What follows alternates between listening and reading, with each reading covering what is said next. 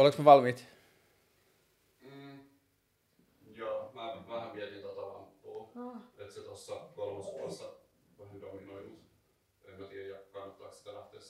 Toi. Niin. Aina se dominoi mun mielestä. Aina se on Ai siellä. toi dominoi. Niin, kato, kun siis tässä on se, että sulla on kaksi ikkunaa. Joo, niin joo, totta kai. niin, niin sit sä mun pitää aina paikata valoa. tätä, niin joo. se menee muuten niin tummaksi. Niin totta. Okei, okay. joo, lamppu dominoi. Hei Orna, Moi, tervetuloa. kiitos. Ää, monet sä oot joutunut herään, kun sä tuut sieltä Tampereelta. Mä itse asiassa olin töölössä Ah, okei. Okay. Et mä heräsin seitsemältä. Tota, ehkä me aloitetaan siitä, että ei mennä Rareen vielä, vaan mennään ensin Ornaan. Miten sus tuli toimittaja? Mikä sun historia on? No.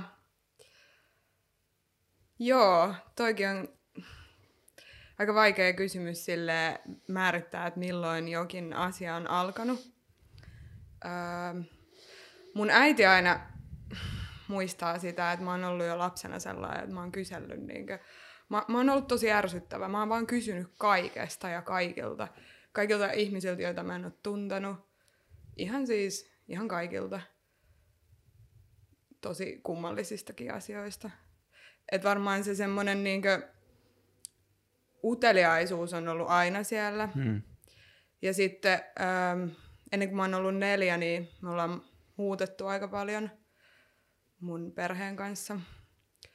Et mä oon miettinyt sitä aika usein, että se on varmaan vaikuttanut muuhun sillä tavalla, että mun on ollut helppo muuttaa, mennä uusiin paikkoihin ja, ja tutustua nopeasti. nopeasti. Ja sitten varmaan myös se, että et tota,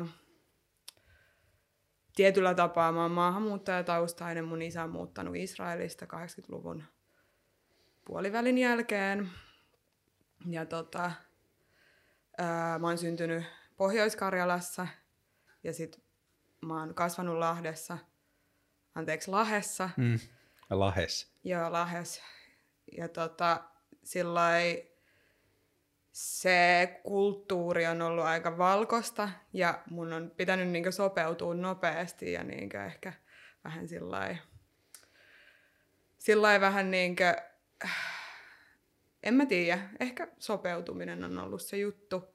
Niin mä koen, että toimittajana ää, uteliaisuus ja sitten semmoinen kyky sopeutua ja sitten kyky vaan mennä ja tutustua nopeasti ihmisiin on ollut semmoinen semmoiset ominaisuudet.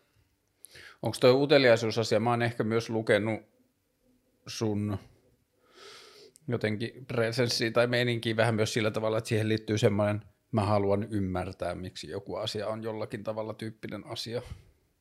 Joo, todellakin. Siis joo.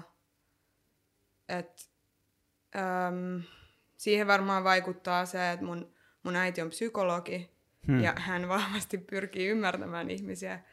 Ja jotenkin ehkä sitä kautta mä oon, mä oon tota, imennyt semmoista, semmoista puolta itteeni, että et mä oon aina halunnut ymmärtää varsinkin ihmisiä, mutta sitten myöhemmin myös niinkö ilmiöitä ja meidän yhteiskuntaa. Joo, ja sitten öö, mä nuorena jo kiinnostuin videosta, dokkareista, elokuvista. Ja mä halusin suuntautua dokka, dokkaristiksi tai dokkareihin. Mutta sitten öö, mä, mä silloin nuorena jo jotenkin ajattelin, että et niinkö, et ei musta ole elokuva-alalle. Niin sit mä hakeuduin toimittajaksi. Oliko Se tää- oli mun B itse asiassa plan. O- o- Oliko tämä tällainen The Stories We Tell Ourselves? Kerroit itse itsellesi, että su- sulla ei riitä elokuva-alalle. Öö, no itse asiassa öö, mä olin kyllä kuullut ihan niinkö, mm, elokuva-alan vaikeudesta jo, Hmm. jo silleen muuta kautta ja todennut, että, että toi ei ole ehkä se helpoin tie sinne. Ja sitten sit, kun on ollut harjoittelussa esimerkiksi elokuvatuotantoyhtiössä, niin on kyllä nähnyt sen öö, realismin ja ne realiteetit, mitä siellä on. Et jotenkin äm, toimittajana on nopeammin päässyt kiinni siihen, että on pystynyt aika helpostikin niinkö, ä, tekemään niitä tarinoita ja, Hmm. ja tutustumaan ihmisiin ja päässyt siihen semmoiseen kiinni nopeammin. Se kynnys niin kuin kokeilla ja sitten mm. pääsy tuotantovälineisiin on mm. matalampi. Nythän se on kyllä ihanaa ja siistiä, miten periaatteessa kuka tahansa voi kotona, jos on pelkkä älypuhelin, niin voi niin kuin, on periaatteessa työkalut tehdä dokkari. Mutta niin kuin just se, että pääsee kokemaan sen, että miltä se joku produktio tuntuu ja minkälaista palasista se koostuu, niin mm. sit se on vähän niin kuin isompi. Niinpä. Minkä ikäinen sä oot suunnilleen ollut, kun sä oot ollut silleen, että okei, että niin tämä toimittajuus tai tarinankerronta tai tämä joku tällainen juttu, että tätä kohti mä meen? No mä en muista selkeitä hetkeä, mutta... Se jo lukiossa tiennyt vaikka? Aiemmin joskus, Joo. ihan jo joskus kymmenenvuotiaana. Hmm. Tosi aikaisessa vaiheessa. Sitten öö, lukion jälkeen sä menit mihin? Mä menin kaupan kassalle okay. vuodeksi. Joo. Ja siivosin kouluja ja, ja tein tommosia hommia. Ja kävin vähän Euroopassa ja öö, vähän mietin, että mitä mä haluan. Ja sitten mä itse asiassa hain poliittisen, poliittiseen hissaan Turkuun. Mä menin ihan reppauskurssillekin. ja mulla jäi muutamasta pisteestä. Ja sitten mä hain, äm, mä ajattelin, että nyt kun mä oon täällä, niin mä voisin hakea johonkin toiseenkin kouluun. Ja sitten mä hain Turun taideakatemiaan ja pääsin sinne. Et, joo, se oli vähän vahinko. Ja miten ta- taideakatemia sitten niinku sitoutui tai lutviutui kaikkeen tähän, mihin sä sitten oot nyt päätynyt? Ähm, no siellä se koulutus oli tosi niinkö toimitusorientoitunutta, mm. äh, multimediaista, ähm, nopeata. Et jotenkin, no, siellä mä sain tosi hyvän pohjan siihen niinkö käytännön tekemiseen. Sitten sen jälkeen, tota, niin, No sit itse asiassa siellä, niin miten mä havahduin niin yhteiskunnallisiin asioihin ja että et, maa, et tässä maailmassa jotain oikeasti pielessä, niin mä kävin vaihdon Namibiassa, joka on varmaan yksi maailman epäoikeudenmukaisista maista. Hmm. Kuinka kauan olit siellä? Mä olin puoli vuotta. Ja se oli aika semmoinen merkittävä kokemus. Tai mä sanoisin, että se on yksi semmoisista käänteen tekevistä Voiko sanoa, että on niin kuin silleen elämä ennen sitä ja sen jälkeen? Joo, Joo ihan. Onko siinä jotkut silleen selkeät asiat, jotka niin kuin jätti jäljen, tai minkälaisissa asioissa se avautui? No jotenkin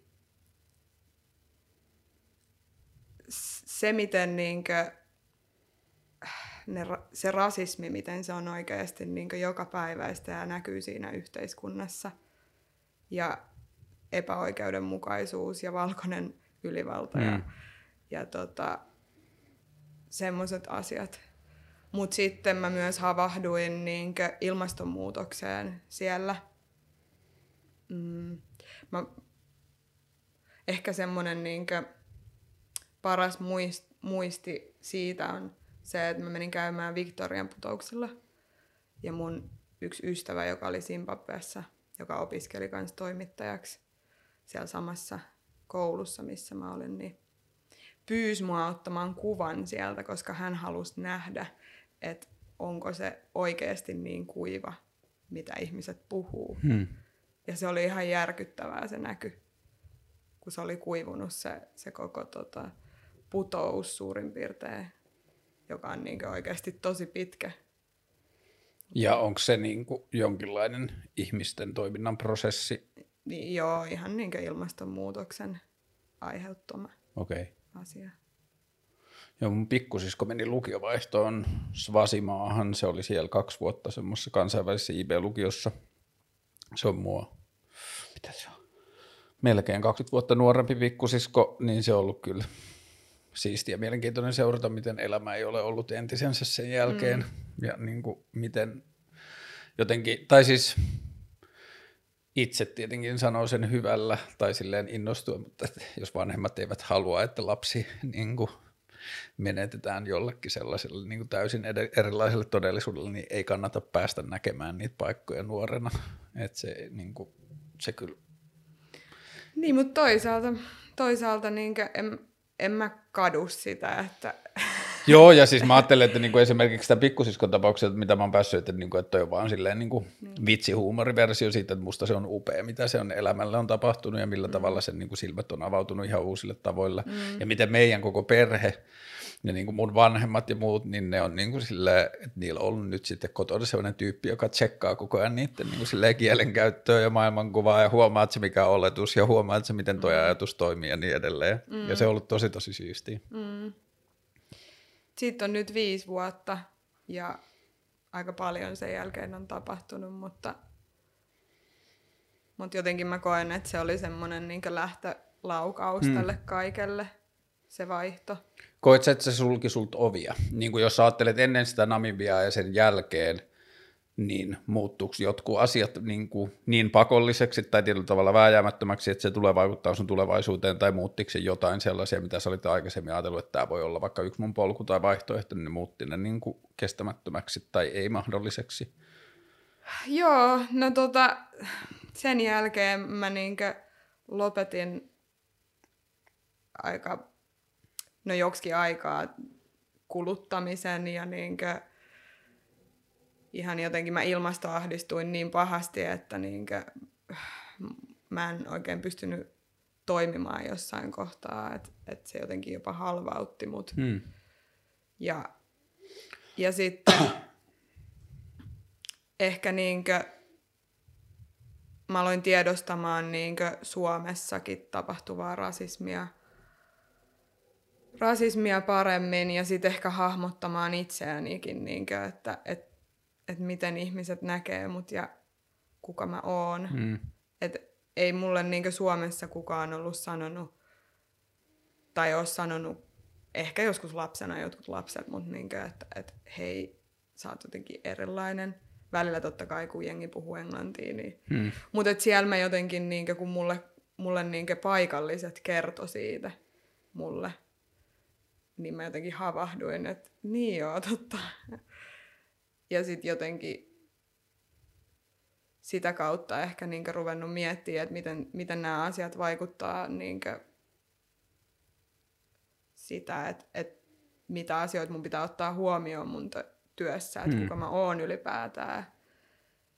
Ja, ja sitten kyllä se silleen, niin kuin, että, että toimittajana öö, en mä niinku pystynyt hakemaan oikein mihinkään kaupalliseen mediaan sen jälkeen töihin. Että jotenkin mä koin sen aika silleen vaikeaksi. Vaikeaksi ja niinkö, sillä tavalla ehkä sulki ovia, mutta en mä, en mä sit tiedä, että, että oliko mä sitä aiemminkaan, oliko se ollut silleen merkittävä asia mulle? Niin. Ei varmaan. Mä halusin tehdä dokkareita ää, en mainoksia vaikkapa, tai silleen kaupallista mediaa tietoisesti.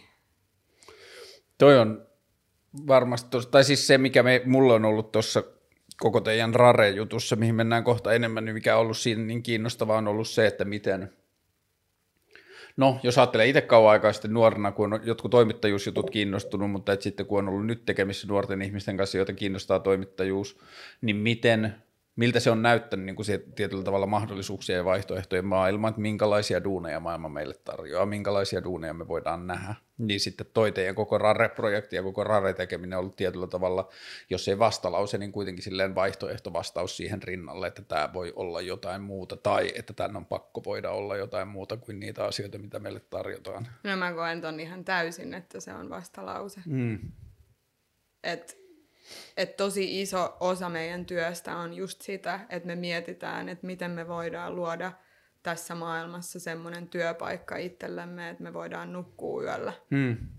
et, et niinkö, et Rarea ei olisi syntynyt varmaan, jos me ei oltaisi oltu jotenkin pettyneitä ja, ja niinkö kyllästyneitä siihen, että mitä meillä on tarjolla. Ja ää, ennen Rarea oli jo toimijoita, jotka nimenomaan toimi, toimi itsenäisesti tämän vuoksi. Ja mä, mä uskon, että niinkö melkeinpä, no oikeastaan melkein kaikkia meitä yhdistää nimenomaan tämä, että et jotenkin se, se, miten paljon meitä ahdistaa työskennellä maailmassa, mikä on kestämätön. Hmm. Ja varmaan myös niin kuin, Raren tapa- tapauksessa, mikä näyttäytyy ulkopuoliselle siistiltä, on se, että se ei ole pelkästään niin kuin sitä työpaikan tutkimista tai työpaikan tekemistä teille itselle, vaan se on samalla myös sen tutkimista, että ulkopuolelta junnut pystyy, tai nuoret ihmiset, joita kiinnostaa mm. toimittajuus, pystyy katsoa, että okei, muitakin vaihtoehtoja on, mitä ne muut vaihtoehdot voi olla, miten niitä kohti voidaan lähestyä ja miten ne asiat voi mennä. Öö, mistä sä löysit, tai mitkä oli niinku seuraavat, että sitten kun tulit sieltä Namibiasta, se oli se, niinku, se kokemus siellä, ja sitten oli sun koulupaikka täällä, ja niin edelleen, niin mitkä oli ne seuraavat stepit, jotta sä aloit sitä löytää, niin kuin löytään sit sitä porukkaa, josta sitten se rare alkoi syntymään? No tota, Namibian jälkeen mä muutin takas Lahteen vähäksi aikaa. Mulla oli semmoinen pieni lahistusvuosi, jolloin mä en oikeastaan tehnyt mitään muuta kuin hiihtänyt ja lenkkeily. Mm. kyllä mä sitten kävin, kävin myös töissä eräissä medioissa. Mutta tota, sitten mä hain äm, Tampereen yliopistoon visuaalisen journalismin maisteriopintoihin. Sä teit kandi siellä Turussa? Joo. Joo. Pääsin sitten sinne. Ja Paljon sä olit silloin iältäs? Mä olin 25. Hmm. Joo. Ja tota, niin, No Tampere on, kaikki tietää, että siellä, siellä tota, vasemmisto voi ja elää hyvin ja, ja ihmiset, uh, no siellä on aika kukoistava do-it-yourself-kulttuuri. Uh, ihmiset on aika omapäisiä, omaehtoisia, tai miten mä sen koen. Mm. Ja jotenkin mulle tuli heti sellainen fiilis, että no nyt ja mä olin, tota, äm, mä olin tuottamassa ää, dokkaria, tai mä halusin tuottaa dokkarin mm, yhdestä namibialaisesta punkkarista. Mm, tästä me ollaan puhuttu joskus, joo. Joo. Ja sitten mä sitä kautta aloin tutustumaan ihmisiin, ihmisiin, jotka niin oli kiinnostuneita samoista asioista.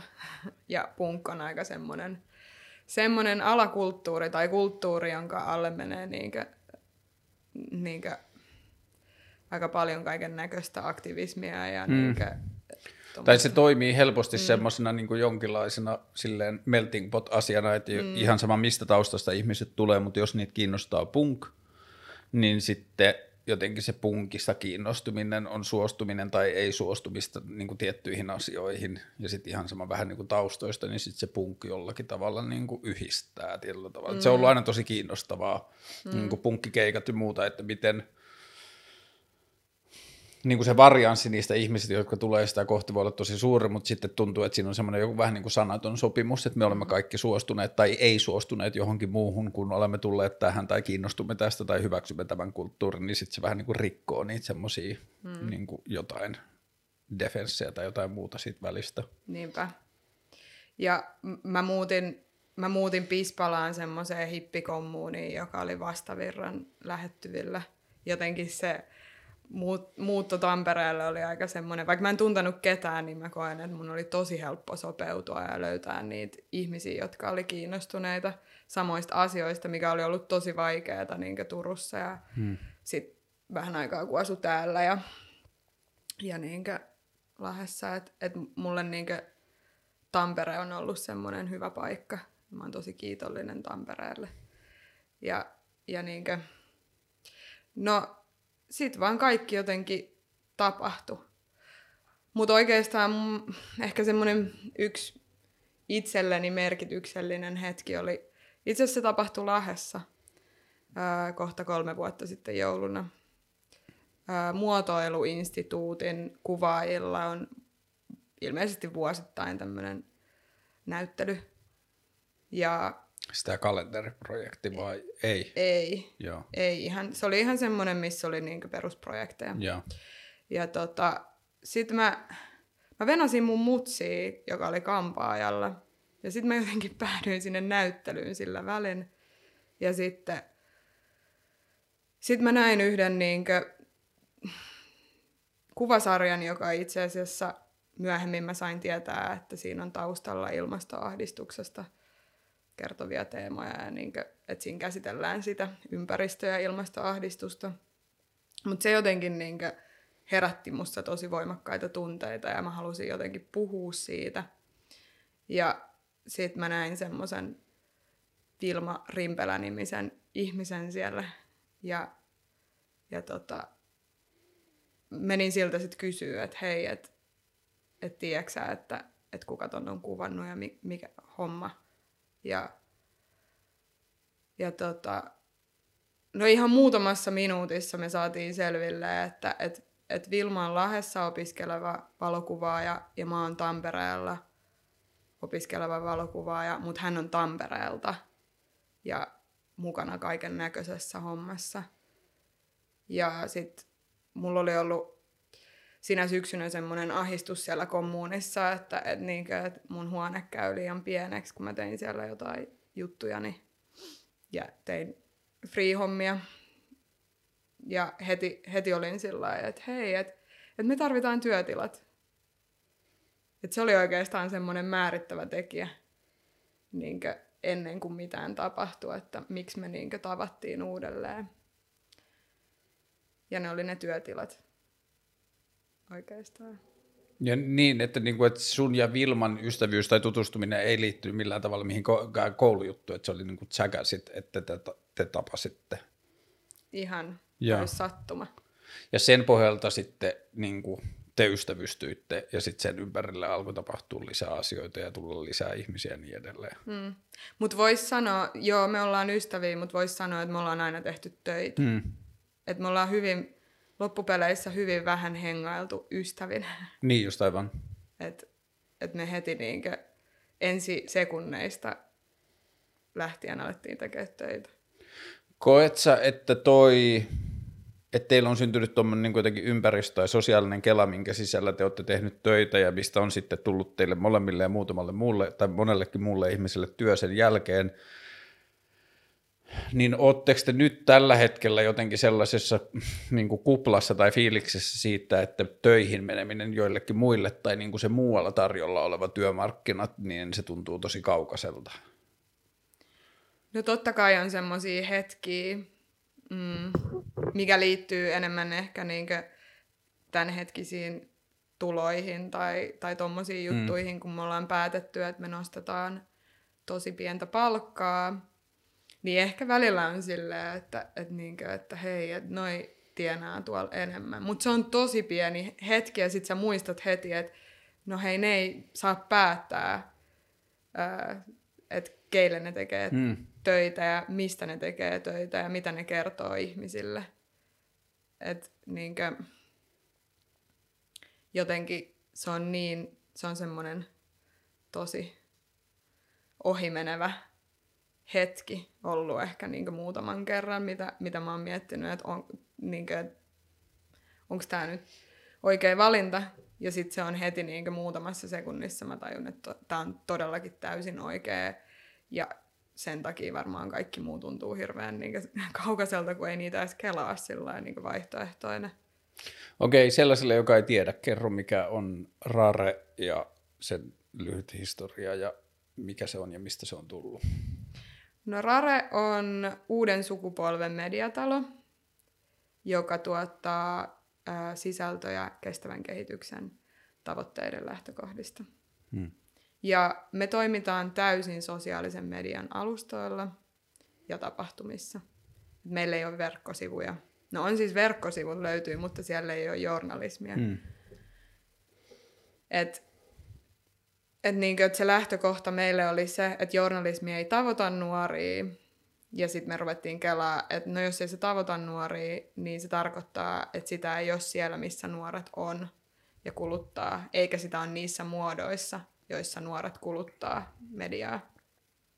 Ja se oli se niin meidän idea, millä me lähdettiin sitten Helsingin Sanomain säätiön uutisraivaajakilpailuun. Mutta ennen sitä uutisraivaajakilpailua te olitte aloittanut jo. Ja te Joo. olitte aloittanut jo, niin kuin, että tämä ei ollut projekti, joka syntyi uutisra- Ei. uutisraivaajakilpailua varten. Ei. Ei. Öö, no, tämän taustalla on oikeastaan kolme toimijaa. Yksi on tämmöinen öö, edesmennyt reunamedia, jonka viimeiseen öö, tuotantopalaveriin mä osallistuin siinä syksynä, kun mä muutin Tampereelle. Mut vietiin sinne sen takia, että mä, mä olisin tullut esittelemään sitä mun punk-dokkari Hmm. ää, aihetta tai ideaa. Ää, he olivat jo tuottaneet niinkö punk-dokkarin itse ja, ja sillä lailla, että se oli niille semmoinen peruskauraa niin sanotusti. Mm. Ja ne oli tunnettu siitä, tai se media oli tunnettu siitä, että ne niinkö tarttuu semmoisiin aiheisiin, jotka ei tule kuulluksi valtamedioissa. Ja tota, no, sit mä olin siellä palaverissa, missä päätettiin, että nyt, nyt laitetaan pillit pussiin ja lopetetaan tää. Ja mä olin vähän, mä olin vähän silleen, niin kuin, että miksi te toitte mut tänne niin kuin vaan nuolemaan näppejäni. No,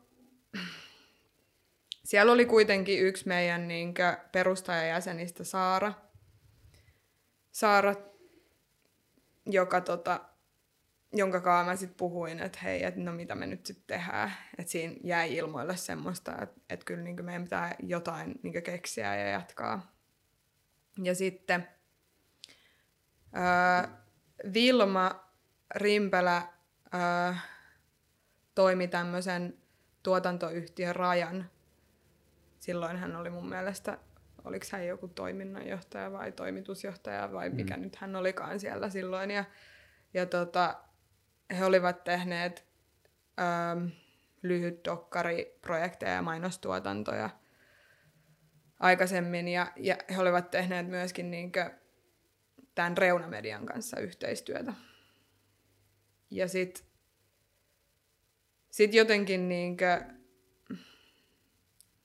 siinä oli semmoista niinkö, semmoista ilmoilla semmoista, että, että jotain uutta on synnyttävä, koska niinkö reuna on nyt kuopattu.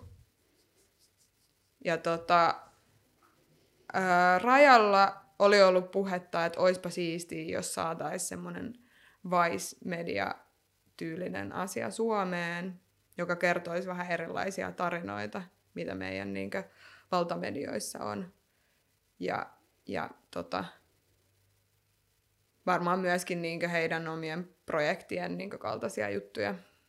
Tuo on ehkä ulkopuolisena, niin musta se ei ole, tai Raressa se, mikä mua on kiehtonut, että se ei ole pelkästään se, että ne tarinat olisi välttämättä aina sellaisia, mitä ei muualla kerrota, että kyllä niitä välillä saatetaan kertoa jossain muualla samankaltaisia tai samankaltaisista ihmisistä tai jotain, mutta sitten myös teillä on se, että, että kuka niitä kertoo.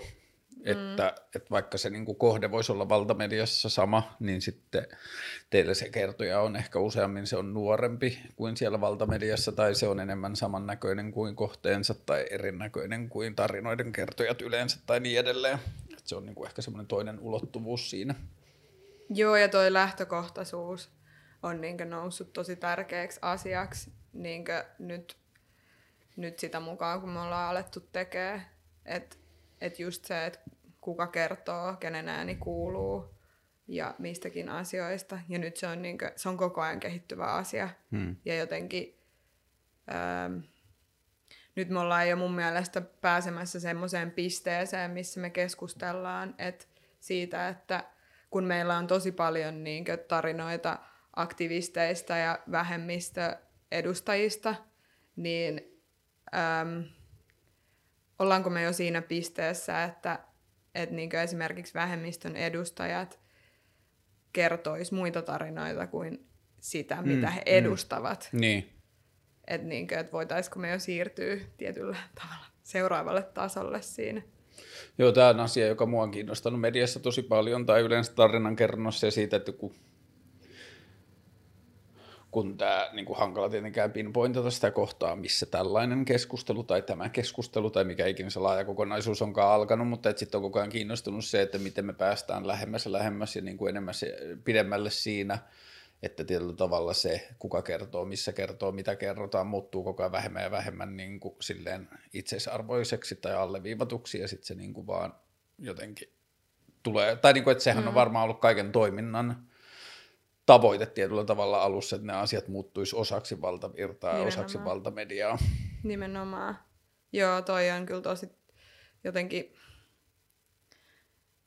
miten sen sanoisi. Joo, niin kuin, että ekaksi ne pitää pureskella mm. ennen kuin ne voi muuttua. Mm. Jotenkin ekaksi, ekaksi niin kuin, ihan niin kuin kaikessa, niin, niin ekaksi meidän pitää niin kuin, edes todentaa, että asiat ovat olemassa ja miten ne vaikuttaa muihin asioihin, ennen kuin niistä tulee semmoisia ähm, ihan vaan osa meidän elämää ja maailmaa. Niin. Äh, vielä tuosta Raren taustoista, niin Raja ja Reuna, ja mikä oli se kolmas vielä? Äh, Swag ry. Joka on? Joka on äh, elektronisen musiikin ja mediataiteen tämmöinen edistäjä okay. Tampereella.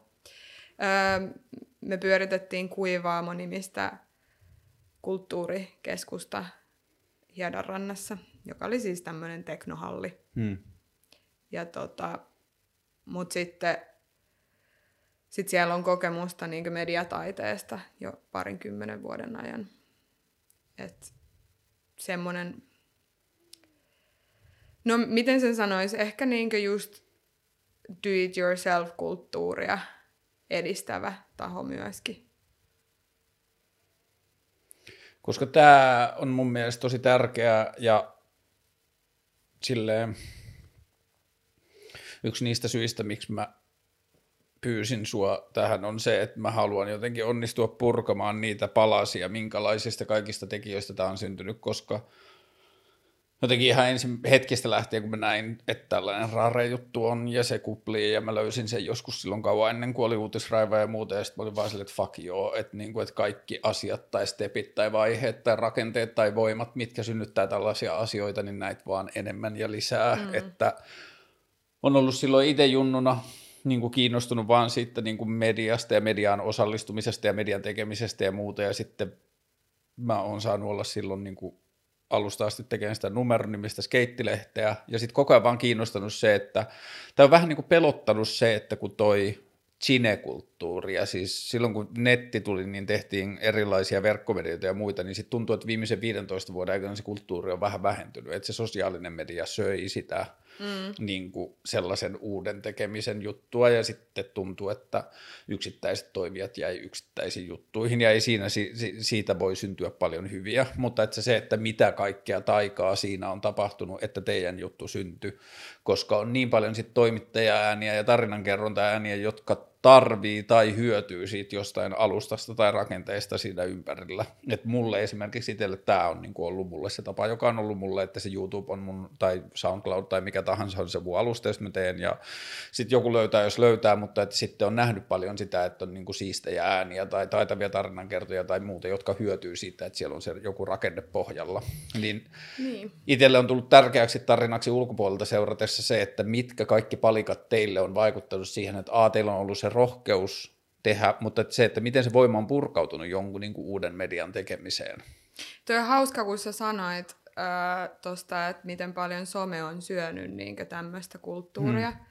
Ja jotenkin mä näen sen, että et, äh, itellä mä en jotenkin päässyt heti kiinni Instagramiin ja, ja niinkö ehkä someen ja sitten se mun vaihto vaihtoaika, missä mulla oli ihan vain siis semmoinen kapulapuhelin mm. siellä käytössä, joka katkaisi aika hyvin sitä, siitä, kun varmaan kaikilla muilla nousi se some just silloin 2015 vuoden aikoihin, niin mä jotenkin irtaannuin, irtaannuin puhelimesta. Ja sitten kun mä muutin Tampereelle, niin no yhteisö oli semmoinen, että että siellä ihmiset ei näprännyt puhelimia, ei, ei puhunut somesta, Instagramista tai mistään muustakaan. Ja sitten kun rupesi käymään Sväkin pileissä ja niin toimimaan siellä ja, ja niinkö meni siihen yhteisöön, joka, oli, joka on niinkö, UG-bileet on mun mielestä tosi niinkö, se, no se on taidetta. Mm. Kaikki visuttaminen ja tommonen, ja mä kiinnostuin noista asioista, niin jotenkin mä sen ikäisenä oisin voinut olla kiinnostuneempi vaikka Instagramista, mutta mä olin kiinnostunut erilaisista asioista silloin. Mm. Nythän mä oon ihan kauhean addikti. mutta tota, niin, niin se oli myös semmoinen varmaan, että pystyi silloin niinkö suuntaamaan sitä energiaa tiettyihin asioihin ja kasvattamaan niistä jotain. Kumpi, tai osaatko sanoa silloin, kun Rarea alettiin tekemään, niin mitkä siinä oli ensin? Oliko siinä ensin se, että hei, junnuille ei puhu kukaan, vai että näillä alustoilla, joita muuten käytetään, näillä alustoilla kukaan ei puhu, vai se, että nämä tietynlaiset tarinat tai tietynlaiset aiheet ei näy mediassa niin kuin tarpeeksi. Mitkä sä koet, että oli niin kuin voimakkaimpia impulsseja tai tarpeita tai poltteita tai jotain vajavaisuuksia, jotka sitä alkoi synnyttämään? Kyllä ne oli ne tarinat. Että näin, ja se pettymys niin valtamediaa. Hmm.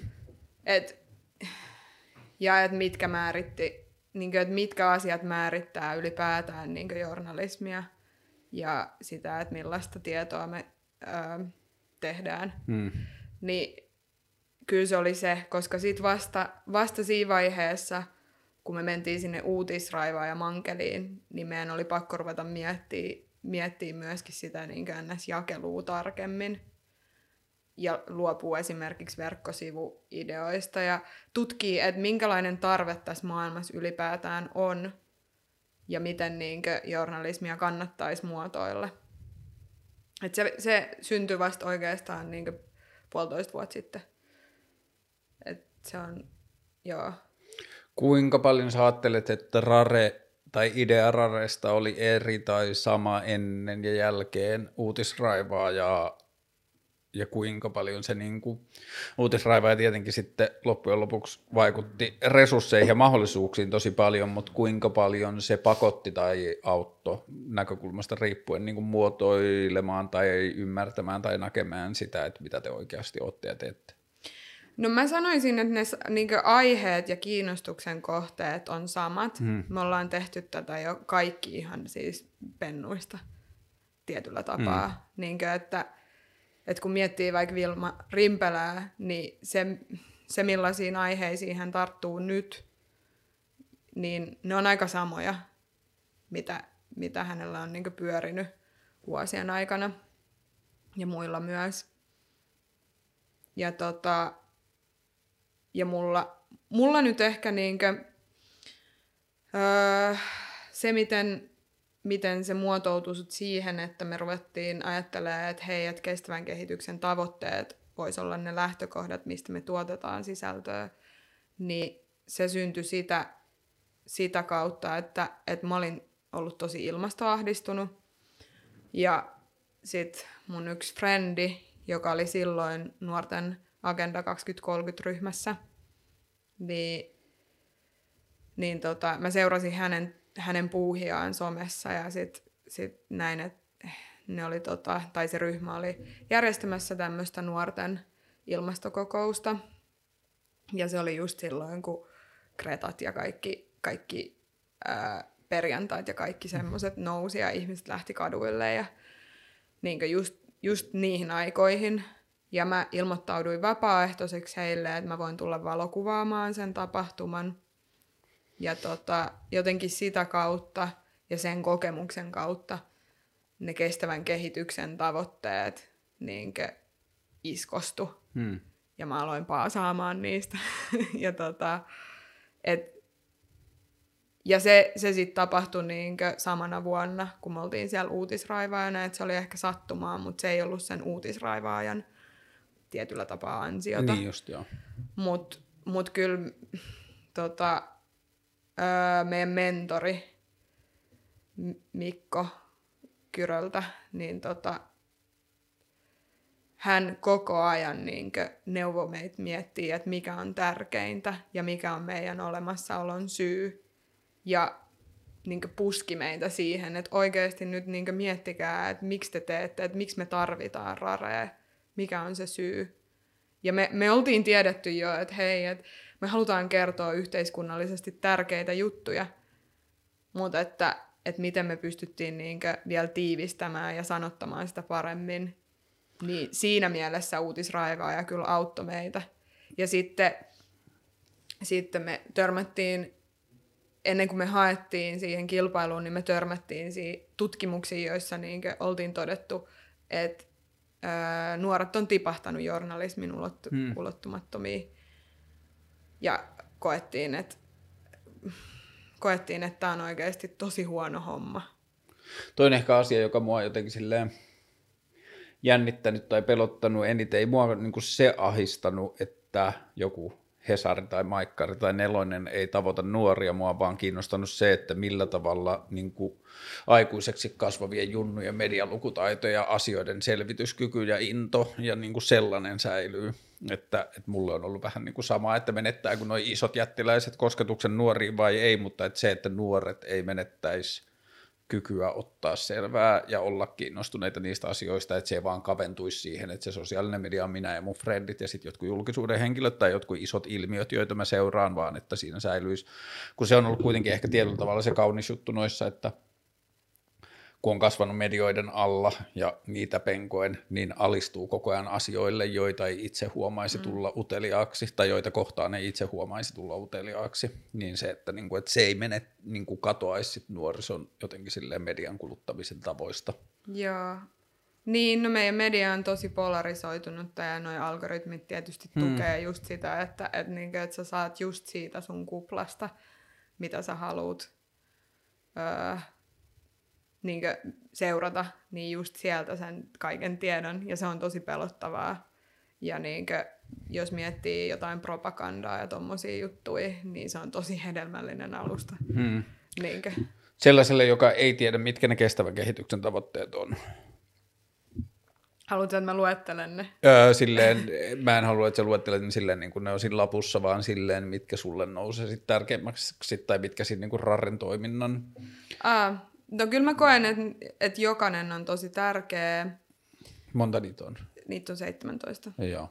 Ja tota, öö, ne ovat siis YK on asettamia Joo. tavoitteita, mitä me nyt kymmenen vuoden sisään pyritään niin ratkomaan, ja ne on ihan siis jäätävän isoja jotain ei-köyhyyttä, ei nälkää, ja siis tommosia, tommosia tosi, tosi isoja juttuja, mitä meidän pitäisi täklää, niin ja mä en ihan mä oon vähän skeptinen, että kymmenen vuotta ehkä riittää näille, mutta et, ähm, jos me pyritään edes siihen suuntaan, niin mä näen, että se on jo, se on jo hyvä juttu. Joo, se oli hassua, kun mä törmäsin itse niihin. Mä olin tota 2018 mainostoimistossa töissä, niin mä osallistuin, kun toi KEPA ja KEHYS, eli noi kestävän kehityksen yhdistysten tai järjestöjen kattojärjestöt yhdistyi ja sitten syntyi sellainen Fingo, eli Finnish NGO, niin mä osallistuin siihen duuniin, kun ne yhdistyi, ja sitten siinä koko ajan toitotettiin, kun siellä nämä kestävän kehityksen tavoitteet on niin kuin se, ja sitten mä tutustuin teihin, ja sitten mä niin kuin näin teitä, teitä muutaman kerran, ja sitten yhtäkkiä te puhuitte niistä samoista asioista, ja sitten mä en ole ihan varma, että olisinko mä törmännyt niin kuin johonkin tällaiseen 17 vuoteen 2030 sijoittamaan kestävän kehityksen tavoitteeseen, jotka on YKssa yhdessä mm. määrätty, ja joiden pitäisi olla niin kuin jollain tavalla niin kuin poliittisen toiminnan ohjenuorana tai muuta, mutta että se on siistiä, että sieltä jossain pohjalla on tällaiset asiat ja sitten niiden päälle tehdä juttuja, mutta että se, että se on niin kuin kiinnostavaa aina, että miten meidän yhteiskunta, kun se lähtee tekemään jotain niin kuin tällaisia projekteja, niin just toi, että onko näistä nämä asiat jotain sellaisia, jotka voidaan kymmenessä vuodessa tehdä silleen, että tästä ei tarvitse enää huolehtia tai tämä on nyt ratkaistu. Hyvä olla tavoitteita. Niin, hyvä olla tavoitteita, mutta että onko siinä niin kuin, että se on vain jotenkin, että meidän rakenteet ja järjestelmä pakottaa niistä tekee jotain projekteja, joilla on alku ja loppu ja mitattavia niin kuin, tuloksia. No meidän on pakko sanottaa. Tai siis ihmis, niin. ihmismieli ja ihmisen jotenkin, me tarvitaan niin sitä sanotusta. Sen takia on olemassa journalismi, niin vaikka ihmislähtöinen journalismi, joka kertoo tarinoita, koska meidän on jotenkin pakko sanottaa ja laittaa asioita bokseihin. Että me jotenkin edes hahmotetaan. Mitkä sanoisit, että niistä kestävän kehityksen tavoitteista Rare on ollut nyt kaksi, kolme vuotta kohta. Kohta kolme. Niin mihin, jos sä laitat silleen silmät sikkaraan ja katsot sitä kokonaisuutta, mitä te olette tehnyt, niin mitkä sieltä on, minkä asioiden ympärillä te olette tähän mennessä sun mielestä pyörinyt eniten? Öö, no, tasa-arvon. Jotenkin mä koen, että noin meidän melkein kaikki ihmislähtöiset tai tuommoiset henkilökuvamaiset jutut mm. on aika semmoisia juttuja, jotka niinkö puhuu tasa-arvosta tai sukupuolten välisestä tasa-arvosta tai eriarvoisuuden vähentämisestä. Sitten tänä kesänä me tartuttiin ehkä siihen meille hankalimmalta niin tuntu, tuntuvimpaan puhdasta ja edullista energiaa.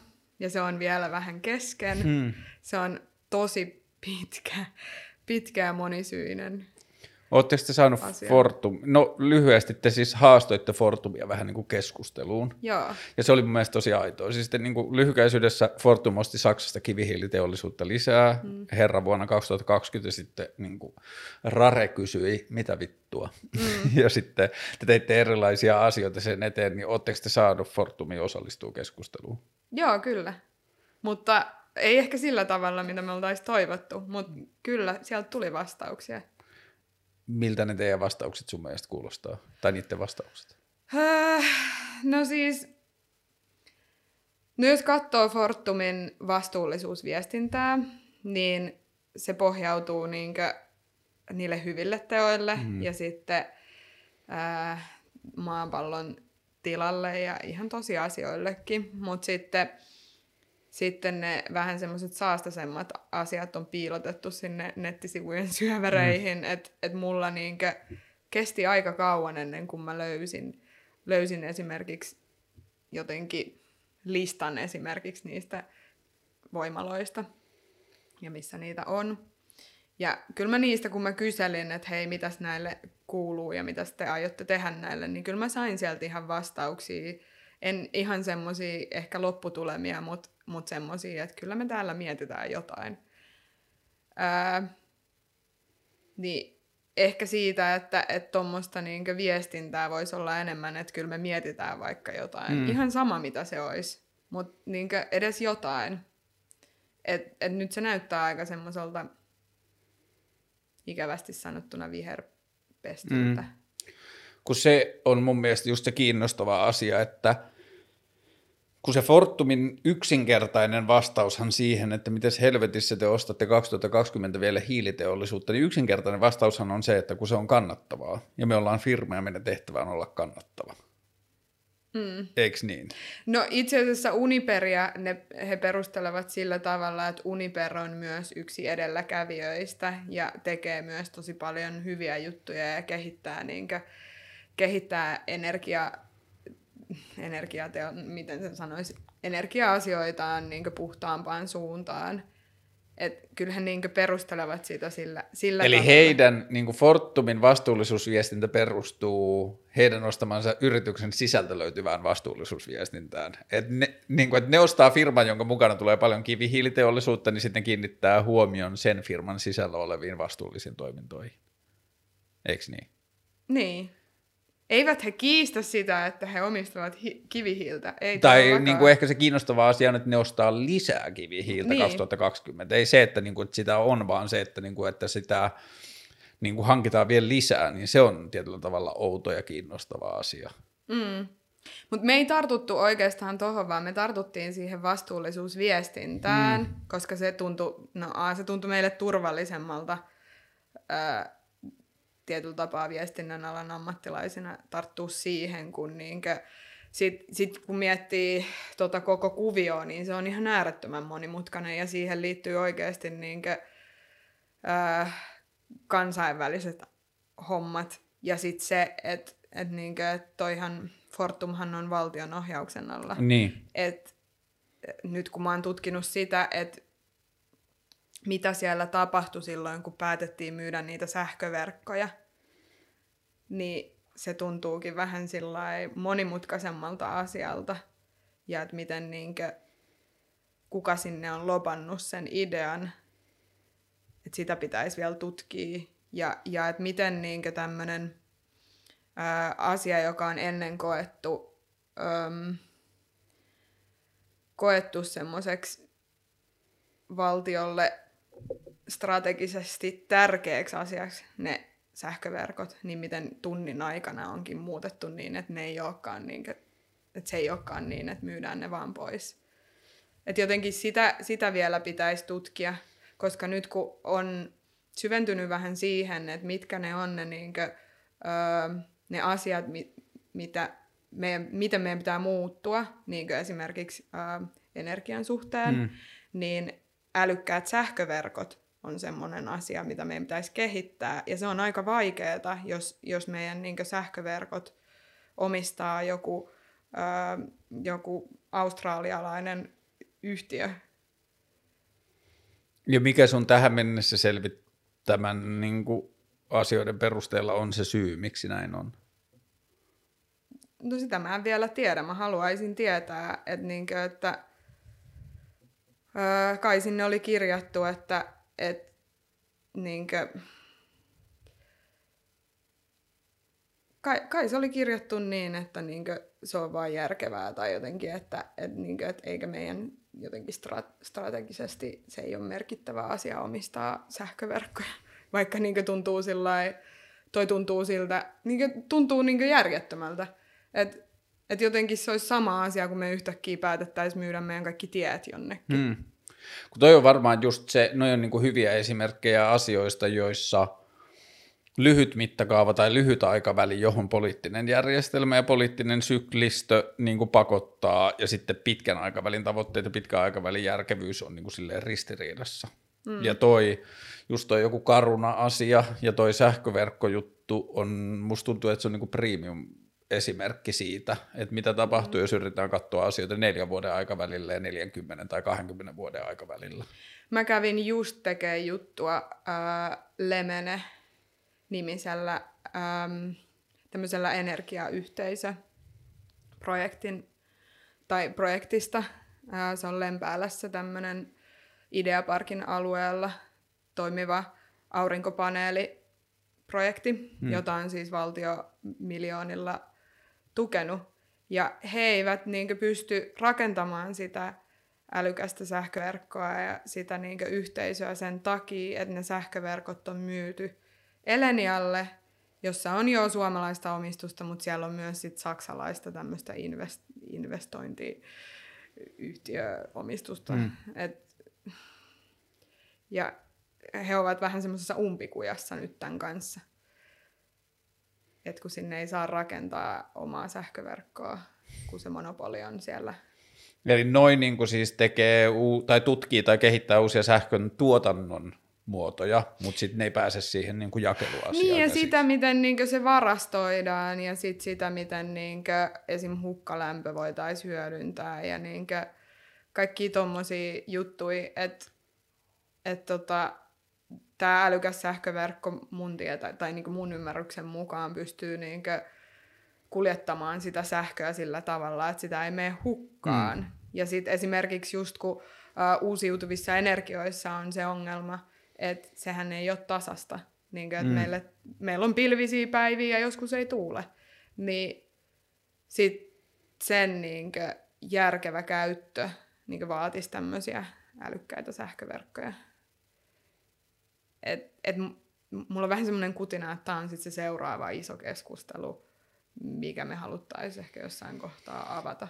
Kävikö teillä vähän niin, kuin niin että te niin kuin kiinnostuitte ensin vaan sit Fortumin vastuullisuusviestinnästä, ja sitten kun vähän rapsutti pintaa, niin sitten vaan löytyi se niin kuin matokannu, että hetkinen, että täällä onkin kaikkea muut kiinnostavaa yhtäkkiä, ja aika meneekin johonkin sähköverkkoihin ja niiden omistajuussuhteisiin. Joo, mä en kelannut, että mä niin ensimmäisenä vuotena, kun me perustetaan yritys, koko ajan puhuisin vain jotenkin sähkö- tai energiainsinöörejä kanssa, mutta mutta niin suurin osa haastatteluista ja keskusteluista on mennyt tänä vuonna siihen, että mä yritän ymmärtää edes, että mitä, mitä tämä on, koska niin jotenkin itse on aika sille henkilökuviin ja, ja niin kulttuuriin ja tommosiin juttuihin mm. erikoistunut toimittaja, niin nyt musta tuntuu, että mä vaan tiedän enemmän energia-asioista ja vähemmän mistään mitkä on mua aiemmin kiinnostanut. Mutta toihan on täydellinen esimerkki ja vertauskuva laajemmin jotenkin meidän yhteiskunnallisista asioista, että jotta me pystytään näkemään epäkohtia tai jotenkin sille asioita, joissa me pystytään parempaan, niin meidän pitää ymmärtää välillä aika monimutkaisia asioita. Mm. Ja se, että miten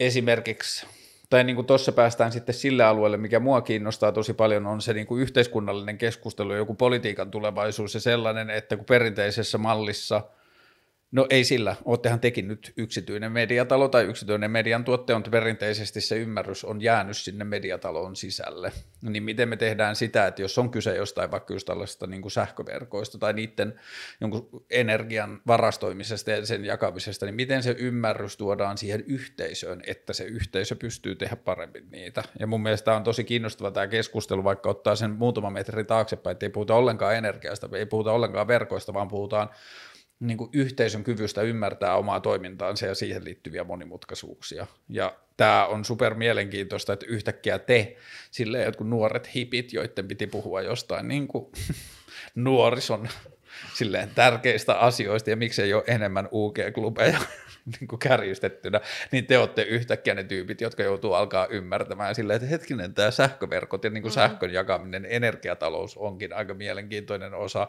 niin kuin laajempaa ongelmaa, ja miten se taas sitten lutviutuu politiikkaan ja siihen, miten me mm. tehdään politiikkaa ja kuka tietää ja mistä tietää. Me ollaan aika usein pohdittu sitä, että mikä on meidän sukupolvien semmoinen äh, sukupolvikokemus, hmm. niin ehkä se ymmärtäminen asioista on se sukupolvikokemus, että et jotenkin tuntuu siltä, että et, et ennen se on riittänyt just, että on tiennyt ne siisteimmät UG-klubit, hmm. ja, ja totta kai ne on ollut sit kytköksissä niinkö, vaikka johonkin kehopolitiikkaan tai johonkin tommosiin asioihin, että onhan sielläkin ollut taustalla tosi paljon poliittisia juttuja, mutta niinkö, äm, nyt jotenkin mennään, mennään niinkö ihan uusille tasoille, että et jotenkin meille on noussut just kaikki, kaikki tämmöiset turpeen polttamiset ja tommoset mm. niin tosi isoiksi tärkeiksi asioiksi.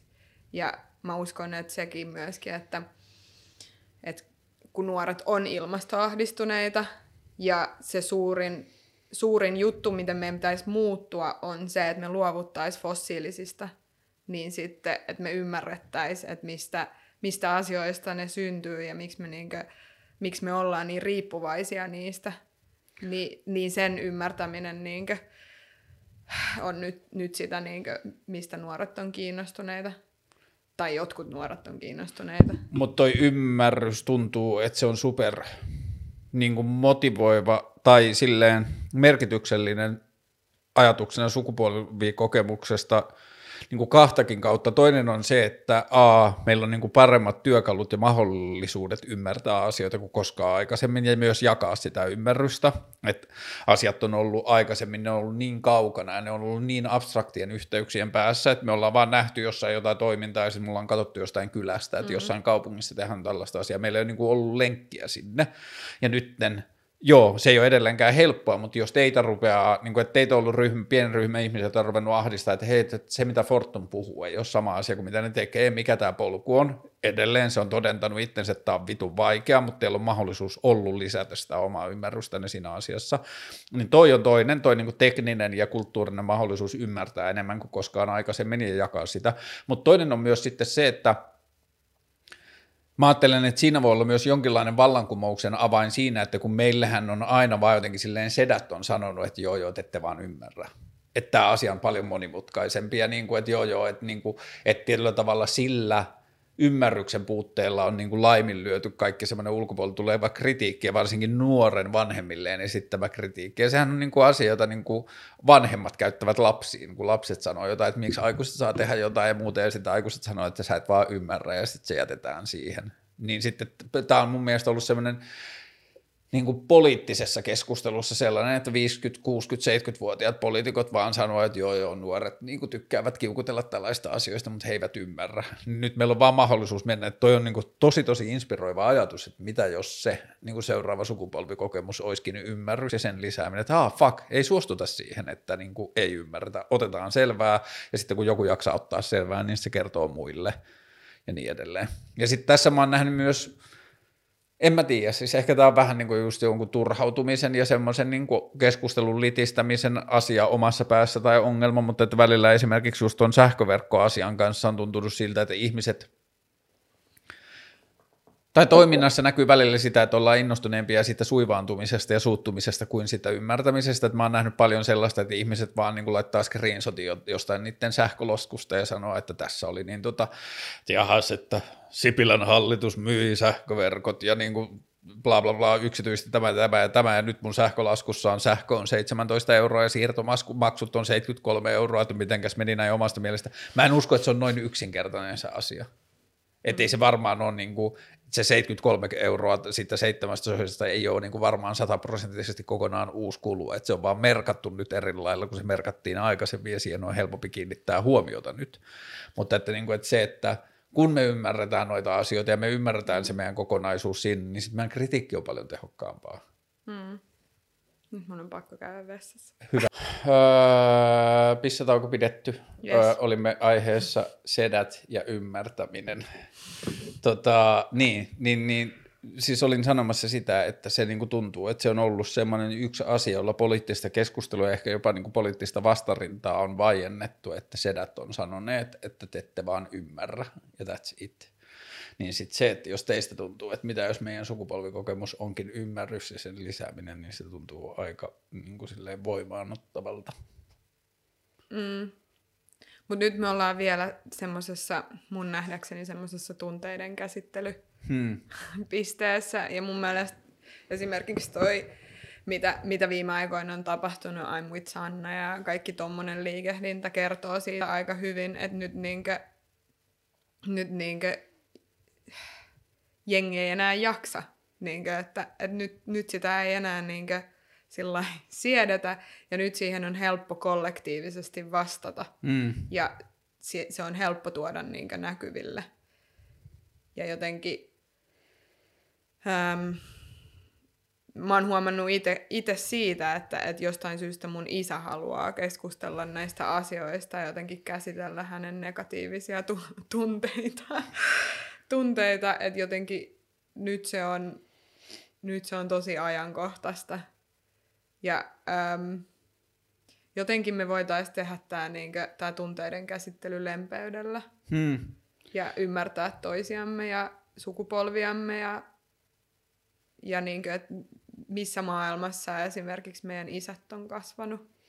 Toi voi olla toi Anwit Sanna, niin kuin, vaikka se ei välttämättä nyt keskellä sitä tuntuisi niin paljon siltä, mutta se voi olla tietynlainen yksi pienistä vedenjakajista siinä, että se on niin kuin, niin selkeästi jotenkin noustaan sitä vastaan, että hei, että nyt tämä teidän kritiikki ei vaan pure enää. Että niin kuin, että tässä I'm with Sanna jutussa, mä vähän niin kuin aikaisemmin jossain näissä jaksoissa, joko yksin tai vieraan kanssa, niin kuin vähän ihmettelin sitä, että kun mua vähän ahisti siinä, että siinä oltiin niin kuin enemmän innoissa ja kiimassa niistä setämiehistä, jotka kritisoi kuin siitä rohkeasta Sannasta, joka niin kuin uskalsi tehdä niin. Et tietyllä tavalla mä jäin kaipaamaan, tai on jäänyt kaipaamaan siitä vähän semmoista niin hyvän tuulista karnevalismia tai sellaista mm. niin kuin, et niin kuin voimaantumista enemmän kuin sitä, että voimaannuttaisi siitä kiukusta ja vihasta, mitä konservatiivisedät aiheuttaa. Mutta sitähän se on, jos sä annat huomioon, niin sit se, sit se, ne tyypit, jotka haluaa sitä huomioon, saa sen Niin. huomioon. Et sama, aina mietitään just niinkö, että et pitäisikö niinkö vaikka uusnatsit jättää huomioimatta, koska sitähän ne haluaa Mm. huomioon. Ne haluaa levittää niiden omaa propagandaa Niin. ja ne haluaa tulla kuulluksi.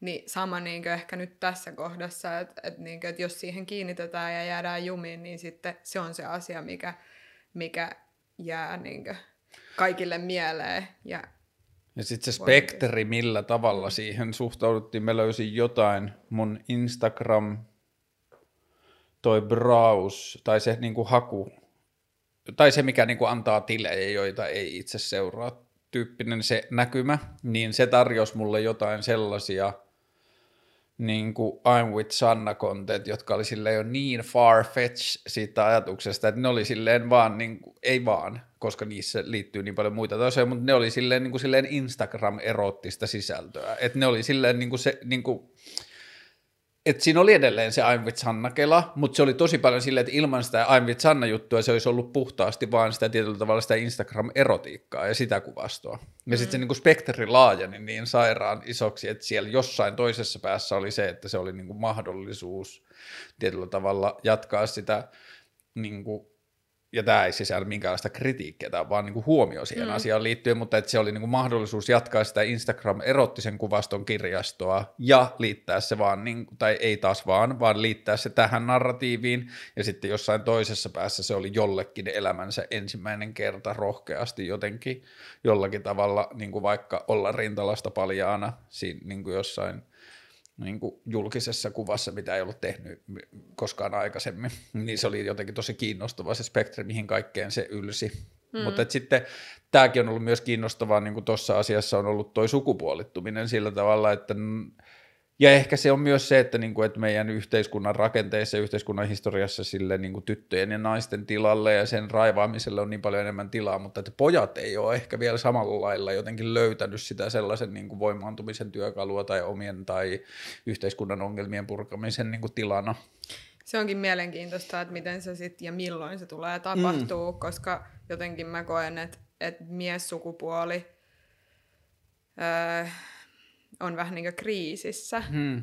ja tarvii semmoista uudelleen määrittelyä ja, ja niin kuin tutkimista ja tilanottoa ja, ja sitä, koska niin kuin, mä oon kuullut tosi monelta ää, mieheltä sitä, että et niin niin kuin, saanko mä kommentoida mitään, kun mä oon tämmönen valkoinen heteromies. Hmm. Ja sitten jotenkin siitä vaan niinkö kaikuu se semmonen, niinkö, että mä oon hei kriisissä, mä en tiedä mitä mä saan tehdä mm. ja mitä en. Ja jotenkin, no vi- kyllä mä ymmärrän sen, koska viime vuodet on ollut vähän semmoista, että, että niinkö, ö, naiset on ottanut ja raivannut tosi raivokkaasti tilaa mediassa semmoisille asioille, jotka on, niinkö, no ne on väärin. Ja niistä pitää puhua, mutta niinkö, jotenkin siinä samassa niinkö, me ollaan vähän niinkö jätetty valkoinen heteromies miettimään, että mitä hän nyt saa tehdä yksinään. Ja se voi aiheuttaa monelle niin kuin, paljonkin ahdistusta. Joo, ja siis sehän on helppo ymmärtää just sitä kautta, että se valkoinen heteromies on ottanut aika hyvin sen mediatilan viimeiset paris niin kuin, tuhatta vuotta, että se on ihan ymmärrettävää, mutta ehkä just sen, niin kuin, just sen inhimillinen puoli siitä, että ja en mä tiedä, se musta tuntuu, että tämä jollakin tavalla tämä ongelma ei niin varsinaisesti, tai niin kuin, että mä oon saanut jotenkin onnekkaasti elää semmoisessa ympäristössä, että mä oon saanut läheltä katsoa sitä erinäköisten kehojen ja erinäköisten ihmisten ja erinäköisten äänien niin kuin sitä niin kuin tilan löytämistä ja muuta, että mun on ollut jotenkin helppo ymmärtää se, niin kuin, että tälle on niin kuin aikansa ja paikkansa, mutta että on vielä helpompi ymmärtää niin kuin nuorelle pojalle tai nuorelle miehelle, joka ei pysty katsomaan sitä vierestä, katsoo vaan median kautta just mm. tota kysymystä, että enkö mä saa sanoa mitään tai mitä mun tunteet ja muuta, niin sitten, että miten me osataan ottaa se jotenkin sillä tavalla huomioon, että se backlash ei olisi niin voimakas, koska on täysin ymmärrettävää ja tarpeellista ja oikein ja hyvä, että se niin kuin media jaetaan nyt jotenkin uudella tavalla ja siinä niin kuin tapahtuu aaltoliikettä ja muuta, mutta että siis onhan tämä keskustelu ollut, tai on helppo kuvitella se, että miten ja itsellekin tietenkin välillä, mutta että mulla on tämmöinen niin huijauskoodi tässä, kun mulla on tämmöinen joku oma media, jossa kenenkään ei tarvitse katsoa tätä, jos ei kiinnosta, mutta että mä saan silti puhua niin se, että miten se tila löydetään takaisin, tai miten, koska tuskin kukaan niin kuin, feministisillä äänillä tai antirasistisilla äänillä tai niin kuin, sukupolvien moninaisuusäänillä puhunut ihminen on missään vaiheessa halunnut sanoa, että miehillä ei ole ongelmia tai valkoisilla miehillä tai valkoisilla heteromiehillä ei ole ongelmia tai heillä ei voi olla vaikeaa tai se ei voi olla niin kuin, monimutkaista ja vaikeaa tai ihmisyyttä myös, mutta että sitten vaan tämän niin kuin, mediatilan ja keskustelutilan uudelleen jakaminen on tehnyt vaan sit vähän monimutkaisempaa. Mm. Niinpä. No, se on ihan mielenkiintoista nähdä ja mun mielestä noi on kysymyksiä ja asioita, jotka niinkö jää myöskin aika paljon niinkö asianomaisten mm. kontolle tai sillä lailla, että et niinkö mun mielestä se ei ole myöskään öö, sukupuolen tutkijoiden tai, tai feministien asia niinkö, niin sit määrittää, että, niin kuin, että, että se, se pitää tulla sisältäpäin, että se muutos on tiedäkö aitoa. Niin, ja siis feminismihän niin kuin puhtaimmillaan puhuu myös sen puolesta. Niin, todellakin. Ja se niin kuin toi I'm with Sanna juttu on ehkä hyvä esimerkki siinä, että siinä kohtaa se niin kuin miesten tontin pienuus on helpoin ymmärtää, koska samalla laillahan esimerkiksi politiikassa tai julkisen katseen alla miesten tontti tai se, että miltä mies saa näyttää tai millä tavalla mies saa toimia, niin sehän on ihan saatanan kapea myös. Mm. Mutta siitä ei oikein edes vielä edes puhuta, että just toi niin kuin, että vaikka just jossain poliittisessa kehikossa, niin miehen on pukeuduttava pukuun, that's it. Ja se on tosi crazy ajatus niin kuin 2020, että joku Sebastian Tynkkynen on ollut välillä silleen miesten oikeuksien puolesta taisteleva niin kuin menevällä jonnekin eduskuntaan joku sortsit tai huppari päälle ja sitten se on saanut paskaa siitä, että se ei ole pukeutunut niin kuin miehen täytyy pukea, pukeutua, niin sitten toi on vähän niin kuin keskustelu, joka on vielä about kokonaan käymättä. Niin ja sitten sekin vedetään aina, että, että muistatteko ne pyö, yhdet pyöräilysortsit eduskunnassa, ja sitten se jotenkin vedetään tähän I'm with Sanna keskusteluun, mm. että no kyllä sekin herätti puhetta, mm. mutta nyt on niinkö kyseessä vähän joku isompi ja vähän niinkö niin toisenlainen tohon, asia. Niin, tuohon naisasiaan niin. siihen liittyy niin paljon sitä, niin kuin, joo, kyllä mä ajattelen, että miestenkin pukeutumiseen voidaan liittää sitä niin kuin uskottavuusargumenttia, mutta että se on naisiin liittyen, se on niin, kuin niin paljon syvemmässä ja niin mm. niin paljon monitahoisempi että niin kuin, että se on vähän erilainen se keskustelu, mutta kyllä mä koen, että, niin kuin, että siellä on paljon tilaa ja hyödyllistä keskustelua, varsinkin nuorille pojille, kun ne kasvaa aikuiseksi, niin jotenkin antaa niille ymmärrystä siitä, että hei, et sun ei välttämättä tarvitse näyttää tai niin kuin, ostaa niitä samanlaisia esteettisiä todellisuuksia, niin kuin, kun se on aika kapea, mitä meille mm. näytetään. Mm. Ja sitten kun mennään johonkin niin kuin tuntei, tunteista puhumiseen ja tuommoiselle tasolle, niin niin tota,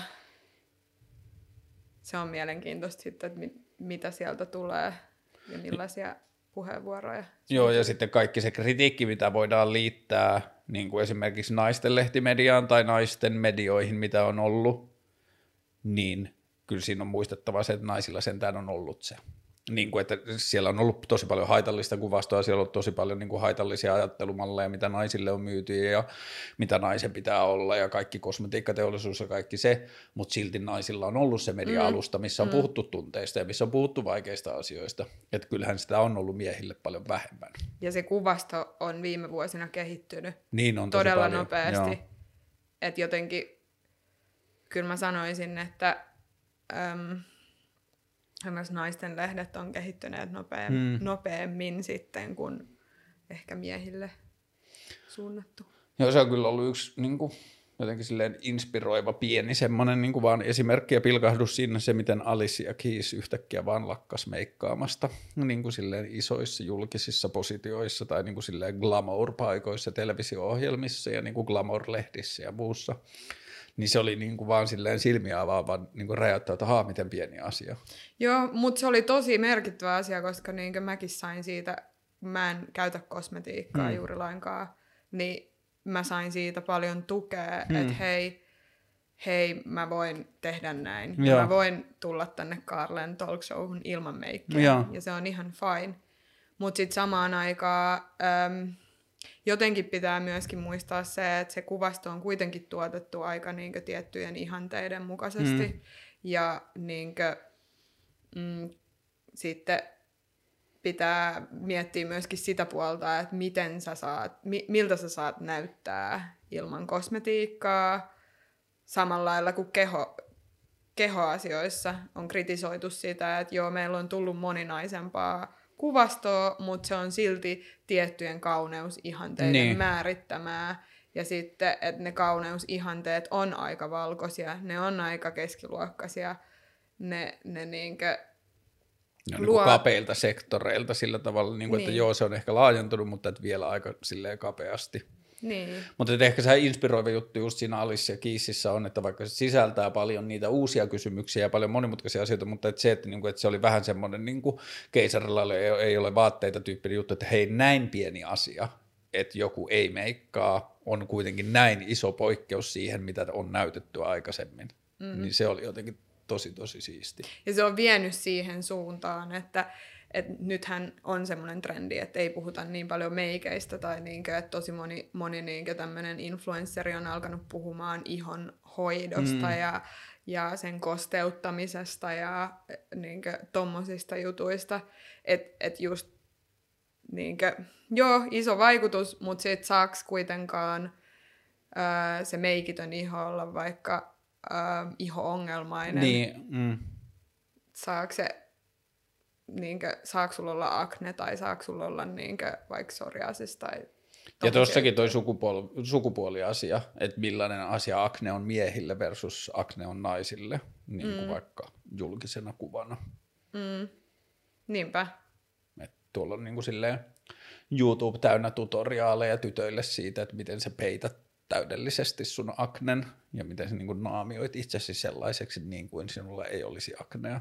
Mm. Ja ei poikien niin oikein edes tarvitse ajatella sellaista asiaa. Mm.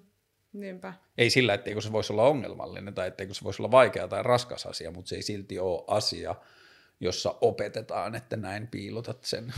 Kyllä mä uskon, että, että miesoletetuille suunnattu, suunnattua on sitä olemassa, olemassa, mutta se on kulttuurisesti vaan niin paljon pienempi. Niin. Että siihen naisen olemassaolon ja naisen, niin kuin, mitä naiselta oletetaan, niin se on niin paljon syvemmässä ja niin mm. paljon jotenkin väkivaltaisempi se oletus. Mm.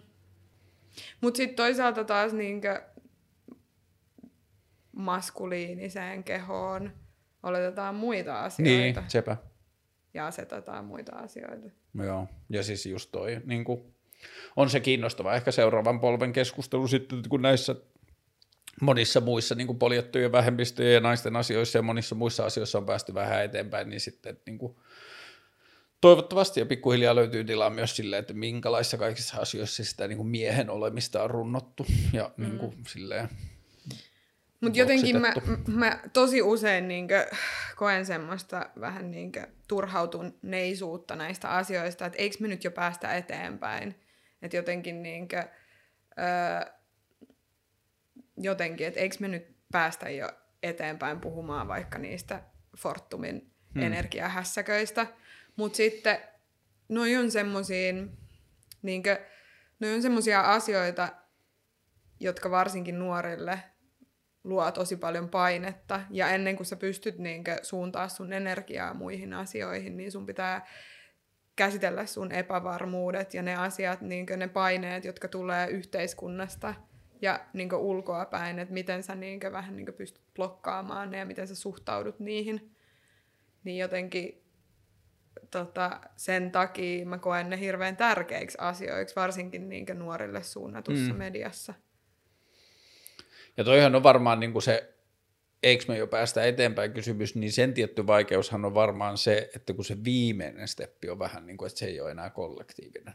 Että jollain tavalla se viimeisen askeleen jokainen ottaa jossain määrin itse. Että me pystytään kollektiivisella keskustelulla auttamaan tiettyyn pisteeseen asti ja niin kuin kertomaan että, tai niin kuin tekemään selväksi, että jotkut asiat on ongelmia ja jotkut asiat niin kuin pitää muuttua ja joissakin asioissa on rakenteellisia ongelmia, mutta että sitten just vaikka joku, puhutaan vaikka jostain miesten tunteiden käsittelypaineista tai siitä, että minkälaisia tunteita mies saa näyttää tai mistä se saa puhua, niin ihan sama kuinka paljon me puhutaan siitä ja kuinka paljon me puhu, niin kuin annetaan kaikkien ymmärtää että keskenämme, että se on ongelma ja siinä pitää tehdä toisin, niin se viimeinen steppi on sitten otettava mm. itse. Että sitten on uskallettava itkeä julkisesti tai sitten on uskallettava niin kuin olla ei jotain tai olla tyytyväinen omaan kehoonsa, joka ei ole lihaksikas tai mitä tahansa. Mm. Et se, se on niinku sitten ehkä se viimeinen, tai se vaikein asia siinä, että kun se viimeinen askel ei ole enää kollektiivinen. Mm. Ja että miten me... Mutta se yhteisön tuki. Niin, ja se yhteisön validointi mm. siitä, että se ongelma on oikea tai jotain muuta. Niinpä, ja tällä hetkellä se yhteisön tuki tosi monelle ikävä kyllä löytyy vain sieltä sosiaalisesta mediasta. Mm. Niin, niin kyllä se niinkö, mä näkisin, että niinkö Raren kaltaisia medioita saisi olla oikeasti enemmän ja enemmän. Ja niinkö on niitä nyt sen kaltaisia tahoja syntynytkin, mutta, ja ollut. Mutta esimerkiksi jotkut Demin kaltaiset mediat, niin ne on ihan, ne on ihan kultaa. Arvokkaampia, niitä saisi olla enemmän ja moninaisemmin. Et tota, ne on sillä semmoista nuorisotyötä tietyllä tapaa. Niin. Ja ehkä mä jotenkin henkilökohtaisesti nostan sen raren vähän irti siitä niin kuin jotenkin demikulttuurista jostain, tai mä näin sen, että niin kuin, ehkä se johtuu myös siitä, että mä oon aikoinaan ollut aikakausilehdissä töissä ja ollut niissä aikakausilehtikustantamoissa ja nähnyt paljon, miten sitä toimii, että esimerkiksi joissain niin kuin, Mä olin aikoinaan sinne Velilehdessä, joka oli se trendin miesten lehti, niin sen olemassaolon yksi perusta oli se, että tietyille mainostajille ei ollut mediaa, jos ne mainostetaan. Että ei siinä välttämättä ollut niinkään kyse siitä, että halutaan voimaannuttaa miehiä tai tarjota miehille jotain asioita, vaan että siellä on se mainostaja, joka haluaa puhua miehille. Niin toi on ollut mulle vähän se pihviton niin kuin jonkun kaupallisen median kanssa ja yhtään väheksymättä sitä, kuinka paljon Demi on niin kuin tyyliin pelastanut ihmishenkiä vuosien varrella, mutta siinä on ollut omat ongelmansa siinä lisäksi ja muuta. Mutta se, miksi mä tykkään, miksi mä haluan nostaa sitä Rare-asiaa, on se, että Raressa tuntuu olevan myös se henki, että se ei ole pelkästään itseisarvo, sen, että, että, että sen ainoa pointti ei ole olla se, että Rare on olemassa, vaan sen pointti on olla muistuttaa myös, että keskustelua pitää olla ja näitä medioita pitää olla, että sen niin kuin, tarkoitus on samalla kun se kehittää itseään ja niin kuin, tietyllä tavalla menee itse eteenpäin, niin sen tarkoitus on vähän niin kuin, auttaa muita synnyttämään omiaan tai synnyttää lisää sitä vastaavaa toimintaa. Mm. Joo, näin mäkin koen. Ää, tota, kerro siitä, kun se on aika iso juttu se uutisraivaaja juttu, minkälainen prosessi se oli, mitä teiltä pyydettiin tai minkälaiseen juttuun te osallistuitte, te siis voititte, nyt sitten on kaksi vuotta? Ää, vuosi, Vuosi, vuosi. niin te voititte Helsingin Sanomien uutisraivaaja kilpailun, joka on kuitenkin 200, se on neljännes miljoona euroa, mm. se on silleen paljon rahaa. Minkälainen prosessi ja projekti se oli? Vieläkin vähän semmoisia stressireaktioita mm-hmm. syntyy, kun sanotaan sana uutisraivaa ja mm. uutisraivoa. Ja, tota, äm, niin tosiaan se on Helsingin Sanomain säätiön, joka, joka on tämmöinen niinkö, äm, journalismia kehittävä, kehittävä säätiö. Ja äm, sen perustaja, sen kilpailun perustaja on tämmöinen Tanja Aitomurto, joka opiskeli Stanfordissa, opiskeliko hän tohtoriksi tai jotain tämmöistä, vai tekikö hän jotain tutkimusta siellä. Mm. Ja tota, hän oli huomannut, että, että Silicon välissä ää, kehitetään hienoja startuppeja, ja, ja tota, jotka ratkaisee maailman ongelmia, tai ratkoo maailman ongelmia, ja että niinkö, tämä tämmöinen tämmönen, kulttuuri kulttuuri niin ke- kehittää innovaatioita. Ja hän on taustaltaan toimittaja. Ja hän sitten toi tämän, tämän tämmöisen idean Suomeen, että hei, perustetaan, perustetaan tota, tämmöinen innovaatiokilpailu, joka ratkoo tätä meidän isoa ongelmaa, joka on median murros. Mm. Eli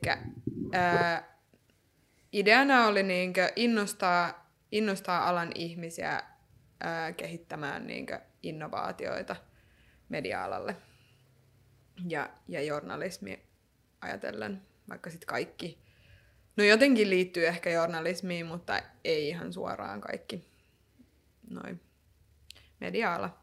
Niin, no anyway, ähm, Vilma sitten näki Hesarissa, ihan paperisessa Hesarissa mainoksen ja tota, totesi, että hei, että voisi olla meille, että et haetaan tähän tähän, kun me oltiin haettu rahoituksia sieltä täältä, eikä mistään oikein tippunut. Ja, ja Siinä sit... vaiheessa te olitte itse osannut määrittää, että me ollaan tekemässä tai me pyritään tekemään mediaa, jota me ei nähdä olevan. Joo, joo. Ja niin me ajateltiin, että me tehdään tämä anyway, että osallistutaan me tuohon tai ei, hmm. mutta, mutta niin koettiin, että tämä voisi sopia siihen kilpailuun. No sitten siellä oli niin tämmöisiä minipitsaustilaisuuksia, missä pizzattiin niinkö, äm, eri uutisraivaajan niinkö, ä, tämmöisille mentoreille ja, ja niinkö arvioijille näitä ideoita ja sitten ne auttaa, niinkö, ne vähän kyseenalaistaa sit sitä ideaa ja sitten miettii, että, että mihin suuntaan sitä kannattaa lähteä ennen kuin lähettää sen niinkö hakemuksen sinne, sinne kilpailuun. Ja tota, siinä vaiheessa mä olin ihan vielä tosi syvällä VR virtuaalitodellisuusasioissa, josta, joka oli mun graduaiheena, mm. on yhä edelleen, mutta niinkö, mä jotenkin ajattelin, että, että se voisi olla joku semmoinen innovatiivinen asia, mitä, mitä kehittää journalismin saralta. Ja sitten mä muistan ihan ensimmäisissä tilaisuuksissa, kun me kerrottiin tästä ideasta, niin Tanja heti oli silleen, että ei, että VR, se on vielä niin lapsen kengissä, että sen aika ei ole vielä, ja se on superkallista, ja se oli nähnyt siellä Stanfordissa, että, että miten kallista se oikeasti on, ja missä, mikä se tila, tila oikeasti on. Ja tota, no sitten luovuttiin siitä, siitä yhdestä jutusta, mutta niinkö, äh, haettiin haettiin kuitenkin sillä kulmalla, että niinkö journalismia nuorille niissä muodoissa, joissa nuoret on tottunut sitä mm. kuluttaa. No, sit siinä oli tota, se hakemus, jonka perusteella valittiin, valittiinko joku parikymmentä tai neljäkymmentä tiimiä pitsaamaan, pitsaamaan se idea, ja sitten sen perusteella he valitsivat viisi, muistaakseni viisi tiimiä. Ja sitten siinä oli puoli vuotta aikaa ja kymppitonni rahaa niin kehittää sitä ideaa puolen vuoden ajan. Ja sitten meillä oli aina niin kuin, ää, vähän niin kuin, tiettyjen aikajaksojen niin välillä jotain mentoreinteja ja sitten tota, sit, sit meillä oli semmoisia minipitsaustilaisuuksia, joissa me esiteltiin sitä, että miten tämä on nyt kehittynyt. Ja siellä niinku opetellaan pitsaamaan. Että se on aika semmoista startup, mm. startup-pöhinä meininkiä. Ja sitten siellä kävi niinku jotain enkelisijoittajia vähän niinku, niinku katsomassa niitä ja, ja niinku kommentoimassa ja jotain muita tyyppejä, yrittäjiä ja tommosia. Ja tota, No, se oli aika semmoista raivokasta. Että... Öö, minkä kokoinen porukka teitä oli siinä vaiheessa, kun te osallistuitte siihen? Oliko meitä yhdeksän yeah. about, mutta lopulta se aika lailla tipahti niinkö sen idean kehittely ja niinkö semmoinen päivittäinen työskentely, niin, niin tota, minä ja Vilma sit otettiin koppi siitä ja tota, kaikilla oli omia juttuja mm. ja syitä, että, että mit, miksi se meni sitten silleen, mutta me, niinkö, me mentiin vähän semmoiseen psykoosiin. Uutisraivaa ja psykoosi. Joo, siis semmoiseen, että, niinkö, että me ei puhuttu mistään muusta, me ei ajateltu mitään muuta ja niinkö, meidän työajat oli semmoisia, ei meillä ollut mitään, niinkö, kaik, homma lähti ihan lapasesta niin sanotusti. Ja tota, Joo, sitten sen aikana me, me tuotettiin niin joku 40 sisältöä, öö, kolme fyysistä tapahtumaa, vai neljä, neljä fyysistä tapahtumaa.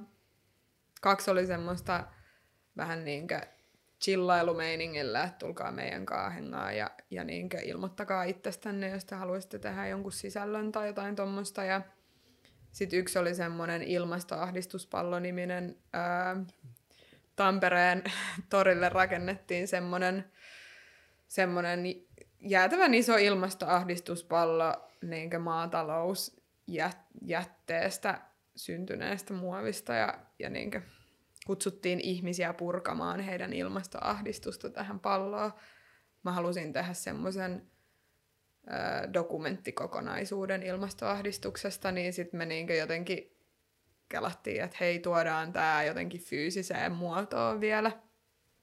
Sitten meillä oli yksi semmoinen isompi tapahtuma kuivaamolla, missä, missä tota, me haluttiin yhdistää niinkö kestävän kehityksen puheenvuoroja, niinkö nuorten tämmöisiä keynoteja ja sitten äm, ballroom-kulttuuria. Et se oli vähän semmoinen TED Talk kohtaa klubin. Hmm. Ja, ja niinkö. Joo, se oli tota, puolessa vuodessa rutistettu aikaisemmin. Ja paljon oli sitten se niinku ihan, monta ryhmää oli sitten siinä ihan viimeisessä vaiheessa, kun te saitte tietää voittaneenne. Niin kuinka moni jännitti loppuun asti? Mm, Kyllä, kyllä siinä oli kaikki vielä yhdeksän, niinkö, Yhdeksän. yhdeksän Joo. jännittämässä. Että kyllä, kyllä me silleen loppuun Ja saakka. siis mä, tarkoitan, mä en tarkoita teidän ryhmää, vaan sitä niin Aa. uutisraivaa ja kilpailua, että kuinka monta ryhmää siellä oli loppuun asti sen Viisi. Viisi. Viisi. Joo. Joo. Ja oliko ne muut jotenkin silleen, kokisit sä, että ne muut oli aikuisempia tai ammattimaisempia? Joo, joo, siis joo, ja siellä oli tosi isoja nimiä niin journalismin kentältä ja niin semmoisia, se, siis oli se, me oltiin ihan vauvoja. Hmm. Uskoitteko te omiin mahdollisuuksiin? Tai näyttikö Äm. se silleen todennäköiseltä tai mahdolliselta? No se poliittinen ilmapiiri sillä hetkellä oli meille tosi suotuisa. Mm. Nuoret oli kaduilla. Öö, Greta, Greta Thunberg oli semmoinen, kaikki vaan puhu siitä mm. koko ajan. Kaikki puhu nuorista jostain syystä koko ajan. Öö, ja ilmastosta, ilmastonmuutoksesta. Et, et me ajateltiin, että niinkö, et nyt tämä on ainakin suotuisa tämä, niinkö, mitä niinkö Mm. mm. meidän ympärillä tapahtuu ja niinkö, ähm, jotenkin tämä hetki on varmaan silleen, si, se, sen niinkö näkökulmasta oikea. Mutta jotenkin eihän sitä silleen, kun siellä on keski-ikäisiä, jotka on tehnyt niinkö työkseen media-alalla asioita ja tutkinut niitä. Mm. Niinkö, yksikin ryhmä oli täynnä jotain yliopistotutkijoita, niin on se vähän silleen, he he, minä tässä gradu-opiskelijana ja Vilma oli just valmistunut AMKista ja, ja niinkö, me oltiin ihan vauvoja. Et jotenkin, Mutta ehkä toi niin kuin, yksi niistä syistä, miksi mä olin niin innoissaan siitä, että te voititte sen, oli myös just se, että niin kuin, et joo, joillakin saattoi olla analyyttisempi niin kuin lähestyminen siihen, mutta sitten teillä oli ehkä vaan silleen niin kuin aidompi tai niin kuin silleen, että teille se lähti siitä jostain niin kuin just siitä ilmastoahistuksesta ja jostain sisäsyntyistä tarpeesta tehdä jotain, eikä analyysistä, että näin tämä pitää olla. joo, ja niinkö se energia, millä me raivotettiin sitä mm. kaikkea, ja se energia ja se intensiteetti, mitä me laitettiin siihen demokauteen, niin se on, mä en usko, että mun elämässä tulee enää koskaan tapahtuu mitään vastaavaa, että se oli, se oli jotain, mä muistan, että mä näin viime syksynä jonkun mun lapsuuden ajan ystävän, joka oli seurannut vaan niinkö silleen somesta, että mitä tapahtuu. Ja mä en ollut nähnyt häntä moneen vuoteen, niin hän vaan kommentoi, että niin te teette siellä jotain suurta taidetta siellä Tampereella. että se varmaan näyttäytyi myös niin ulospäin aika semmoiselta raivokkaalta hmm. meiningiltä. Tuliko se uutisraivaajan kautta vai oliko se niin kuin teidän oma ajatus nyt sitten se, että se on vähän niin kuin jaettu kolmelle vuodelle se? Kahdelle. Kahdelle, niin just. Ja se tuli, tuliko se uutisraivalta vai Joo, se teidän? Joo. Joo, tai siis niinkö, että kyllä sen ilmeisesti saa, saisi jakaa niinkö pidemmällekin ajalle, Joo. mutta jos mä oikein muistan, niin kaksi vuotta on se, se aika, öö, mitä he vaativat. Ja mun mielestä se on ihan tosi hyväkin. Okei, te olette nyt about puolessa välissä. Jep, Mikä fiilis? paljon on duunia. Okei. Ja se, että me päästään öö, niin sanotusti omille jaloillemme, niin tosi paljon on duunia ja, ja on ratkottava aika paljon kysymyksiä, että miten, niin kuin, että mihin suuntaan me lähdetään tai mihin suuntiin ja että miten, mitkä meidän ansaintamallit on ja mihin me lähdetään keskittymään. Mutta öö, vielä ne nuoret ja kestävä kehitys ja äm, sosiaalinen media on semmoiset, mistä me halutaan pitää kiinni ja sitten sit semmoinen laadukas tieto, sisältö. Onko jotkut asiat, mitä te etukäteen kuvittelitte, että tämä tulee olemaan tärkeää tai tämä tulee olemaan iso juttu, niin tippunut pois tai toisinpäin? Onko tullut jotain sellaista, että okei, tällä on selkeästi paljon suurempi merkitys kuin mitä me osattiin ajatella? No me jotenkin ajateltiin silloin, että joo, että meidän pitää varmaan tehdä joku appi, että kun toi on innovaatiokilpailu Mm. ja kaikki startupit tuntuu olevan jotain siistejä appeja, mm. niin meidän varmaan pitää lu- luoda joku semmoinen oma sosiaalinen media tai jotain semmoista maagista. Niin se tipahti aika silleen, ja se on nyt kuopattu aika hyvin. Mm. Että et ei ole mitään järkeä niinkö alkaa tekemään alusta asioita, jotka on jo niinkö olemassa. Totta kai niinkö on, niinkö, että mä näen ongelmalliseksi sen, että, niinkö, me ollaan riippuvaisia Facebookista, me ollaan riippuvaisia TikTokista ja, ja kohta YouTubesta. Ja ne on semmosia niinkö, yrityksinä tosi ongelmallisia. Mm. Ja niinkö, ne aiheuttaa tosi paljon pahaakin tähän maailmaan. Ja niinkö, siellä taustalla saattaa olla semmoisia voimia, mistä me ei edes tiedetä, esimerkiksi jostain TikTokista mm. ja tommosesta. Niin joo, mä näen sen, mutta sitten samaan aikaan mä näen sen, että jos me ei tehdä siellä ja jaeta siellä meidän sisältöjä, missä ihmiset kuluttaa mediaa, niin ei meillä ole mitään niin chanssia saada meidän ääntä edes vähän kuuluvia. Öö, mihin medioihin ja alustoihin teidän energia menee tällä hetkellä eniten ja minkä ikäiset teidän niin kuin, kohderyhmät on tai ketä te, ketä te haluatte tavoittaa ja ketä te tavoitatte? Mm. No, me haluttaisiin tavoittaa kaikki ihmiset, jotka on kiinnostuneita niin kuin, kestävyydestä ja kestävästä maailmasta ja siitä, että maailmaa rakennettaisiin sen kantokyvyn mukaisesti. Mm. Että semmoiset niin ehkä aktiiviset maailmasta kiinnostuneet ihmiset on sitä niin helpointa kohderyhmää ja yleisöä, mitä me tavoitellaan, mutta sitten totta kai se olisi siistiä löytää myös niitä tyyppejä, tai tavoittaa niitä tyyppejä, jotka jää ton ryhmän ulkopuolelle. Mm. Tällä hetkellä ig mm, mä sanoisin, että noin 20-30-vuotiaat naisoletetut pääkaupunkiseudulta on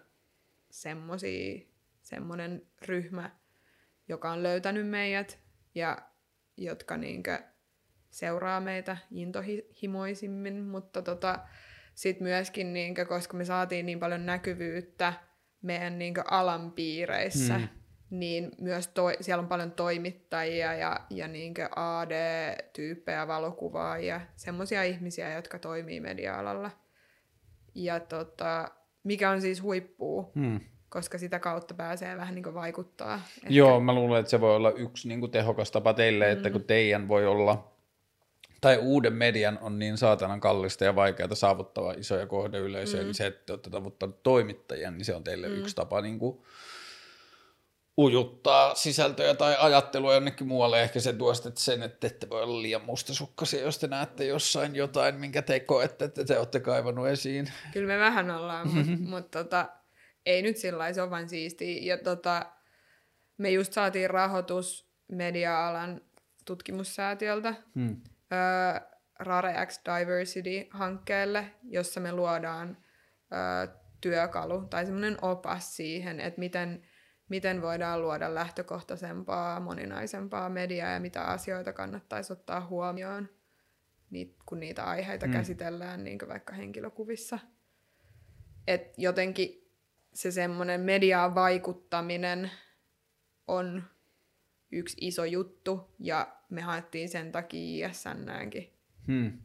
että et me päästään vähän niin sinne, mutta sitten samaan aikaan on ne niin sosiaalisen median vaikuttajat, joihin me haluttaisiin vaikuttaa sillä tavalla, että, että niin pystyttäisiin vähän niin laajentaa ymmärrystä siitä vastuu, vastuunkannosta ja vastuullisen median tuottamisesta, koska oikeasti niin ketkä niin tuottaa sitä tietoa vaikka meidän nuorille on ne niin sosiaalisen niin. median vaikuttajat, ja nehän on niin niitä NS-toimittajia tai toimijoita, joihin kannattaa yrittää sitten jotenkin en mä tiedä, saada yhteys. Joo, ja toi on ollut siis yksi asia, jota mä oon miettinyt paljon myös, on toi sosiaalisen median vaikutteet, kun ne on yksittäisiä tekijöitä ja siinä vaiheessa, kun se toimeentulo alkaa tulla sieltä, niin sitten on hankalampaa ja hankalampaa ja pelottavampaa ja kalliimpaa sanoa ei esimerkiksi yhteistyöajatuksille, niin sitten näkee sitä, että on toimijoita, joiden meiningissä on selkeästi nähtävissä se, että on hyvät tavoitteet ja hyvä meininki ja kaikkea, mutta sitten kun se Zalando tai mikä tahansa lähestyy, niin sitten on saatanan kallista ja vaikea sanoa ei. Mm. Että kun ne rahat voi olla silleen, että ne voi olla silleen toimeentulo moneksi kuukaudeksi. Niin, ja siis se, sepä just, että nyt viime aikoina on nähnyt semmoisia ihan huipputyyppejä Salandon mainoksessa, joista mä tiedän, mä tiedän ne tyypit ja mä tiedän, mitä ne niinkö vie eteenpäin. Ja mä tiedän, että ne varmaan sisimmissään vastustaa niinkö sitä, mitä Salando esimerkiksi tuottaa ja tekee ja millaista kuvastoa mm. niinkö sillä tuotetaan ja mihin sillä pyritään. Mutta sitten mä ymmärrän samaa aikaa, että oikeasti sun on syötävä niin. ja sun on saatava rahaa säästöön, jos sä haluat niinkö, vähän niinkö selkänojaa itsellesi. Et, et jotenkin, kyllä mä niinkö tajuun sen, mutta samaan aikaan mä oon niinkö vihanen, en heille, vaan ehkä tälle systeemille. Niin. Joo, ja niin kuin, jotta tämä ei niin kuin kohdistu johonkin yhteen suuntaan, niin, niin kuin ehkä on tervettä jotenkin mainita se, että Zalandosta puhutaan nyt tässä vähän niin kuin pienellä alkukirjaimella, että kyse ei ole Zalandosta, vaan kyse on niin kuin tällä tavalla kulutuskulttuurista, Niinpä, ja kyse joo. on niin kuin siis silleen, en mä tiedä, onko Zalando paras esimerkki ehkä esimerkiksi niin kuin tällaisesta niin kuin kertakäyttömuodista ja siitä ajatuksesta, mutta kyllä Zalando varmaan niin kuin yksi iso toimija tässä meidän niin kuin silleen kulutushysteeriassa on. Niin, tai oli se joku muu verkkokauppa niin ihan sama, tai niin. ihan sama, tai niin kuin, että et en mä silleen ole silleen siinä paha salando. Joo, ei se ole se Et, pointti. Niin, tai kukaan, kuka tekee, niin, tai kukaan niistä, joka tekee Zalandon kanssa töitä, että ne on, ne on vaan niitä nousevia esimerkkejä sit laajemmista ongelmista. Niin, ja niin että et, esimerkiksi mallit, jotka tekee töitä siellä, jotka on tehnyt varmaan tosi paljon töitä sen eteen, että he saavat niin kuin, tehdä sitä työtä, niin, niin kuin, että jos sä niin kuin, rupeat vaan sanelee, että hei mä teen vaan vaikka uhan alle. Niin. Että mä teen vaan tosi vastuullisille toimijoille, niin alkaa olla aika pieni niin se se, että kelle sä, se ryhmä, kelle sä voit sitten tehdä. Joo, ja mä oon nyt saanut ensimmäisiä silleen sisältöyhteistyö- tai yhteistyöehdotuksia jostain, niin kyllä mä oon tosi paljon, vielä ei ole tullut sitä ongelmaa, että tähän mennessä taitaa olla kaikki, jotka on ollut yhteydessä, on ollut sellaisia, joihin mun on ollut niin kuin helppo olla ainakin lähtökohtaisen kiinnostunut. Ihan kaikki mä en ole suostunut, on ollut sellaisia, joissa niin kuin tarjottu rahaa ja pyydetty asiaa ja kohdannut ja muuta, mutta on joutunut miettimään sitä, että mitä jos sellainen toimija, jonka toiminnasta mä en isossa kuvassa dikkaa, tarjoaisi mulle niin paljon rahaa, että se turvaisi mulle vaikka tämän tekemisen moneksi moneksi kuukaudeksi eteenpäin. Niin sitten en mä tiedä, kyllä mä nyt ehkä niinku yritän vaan koko ajan niinku silleen bodata semmoisia lihaksia, että uskaltaa sanoa ei tai on pokkaa sanoa ei tai niinku, että ahaa, mm. mä oon ennenkin pärjännyt ilman tällaista, nyt mä kyllä edelleen sanon ei, mutta että nämä on tosi tosi monimutkaisia asioita ja nämä on niinku uusia ongelmia, jotka tulee siitä, että jokainen tekee itselleen, eikä siinä ole sitä mediaa, eikä ole palkkaa, eikä ole niitä asioita, mitkä aikaisemmin toimittiilla on ollut. Mm. Ja sitten se on ehkä ollut myös semmoinen juttu, että toimittajat on välillä katsonut vähän enää pitkin niin nuoria tekijöitä, että suostutte mihin vaan. Helppohan se on sanoa, jos on kuukausi liksa.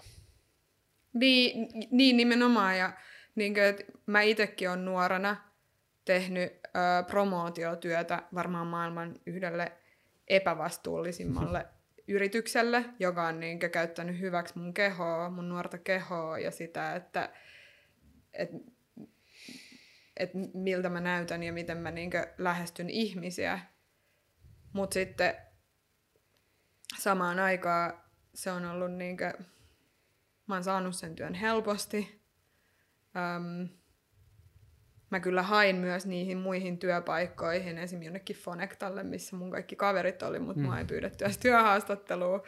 Mutta niinkö, mä, mä niinkö ajattelen sen sillä tavalla, että sekin sekin duuni on rahoittanut tämän, mm. että mä voin tehdä nyt raree. Mm. Ja nyt mä voin olla silleen, että kun mä saan jonkun kummallisen äh, viestin IG, IG-chattiin, että hei, haluatko mainostaa korujamme, nämä on tehty Kiinassa, saat 300 dollaria. Sitten silleen, ei kiitos. Mm. Et nyt mä voin tehdä sen. Niin. Mutta silloin mä en voinut tehdä sitä, koska mä tarvitsin sen, sen rahan vaikka, että mä pääsen vaihtoon tai että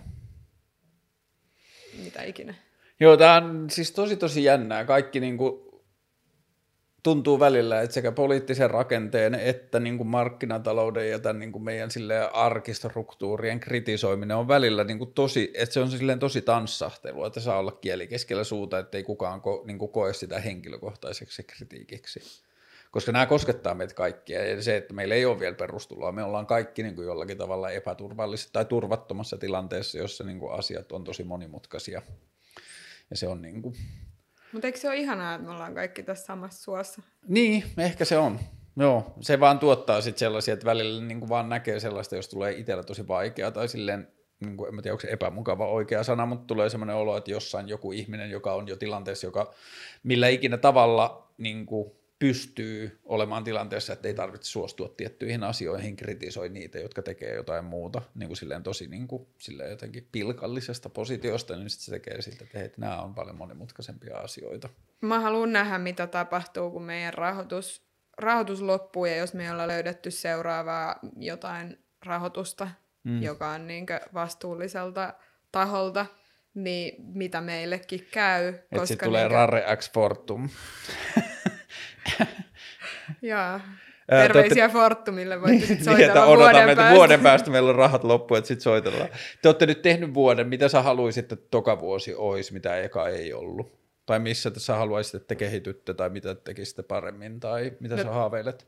Tähän vuosi on ollut ihan jäätävä, että meillä oli isot suunnitelmat, mm. me lähdetään festareille, meidän piti olla provinssissa ja ties missä. Ja, niin ja, ja niinkö, ää, sen, sen ää, punk-dokkarin piti vihdoin onnistua mm. keväällä, mutta se meni puihin ja, ja niinkö, oli niinkö, mutta tietyllä tapaa mä oon tosi kiitollinen koronalle.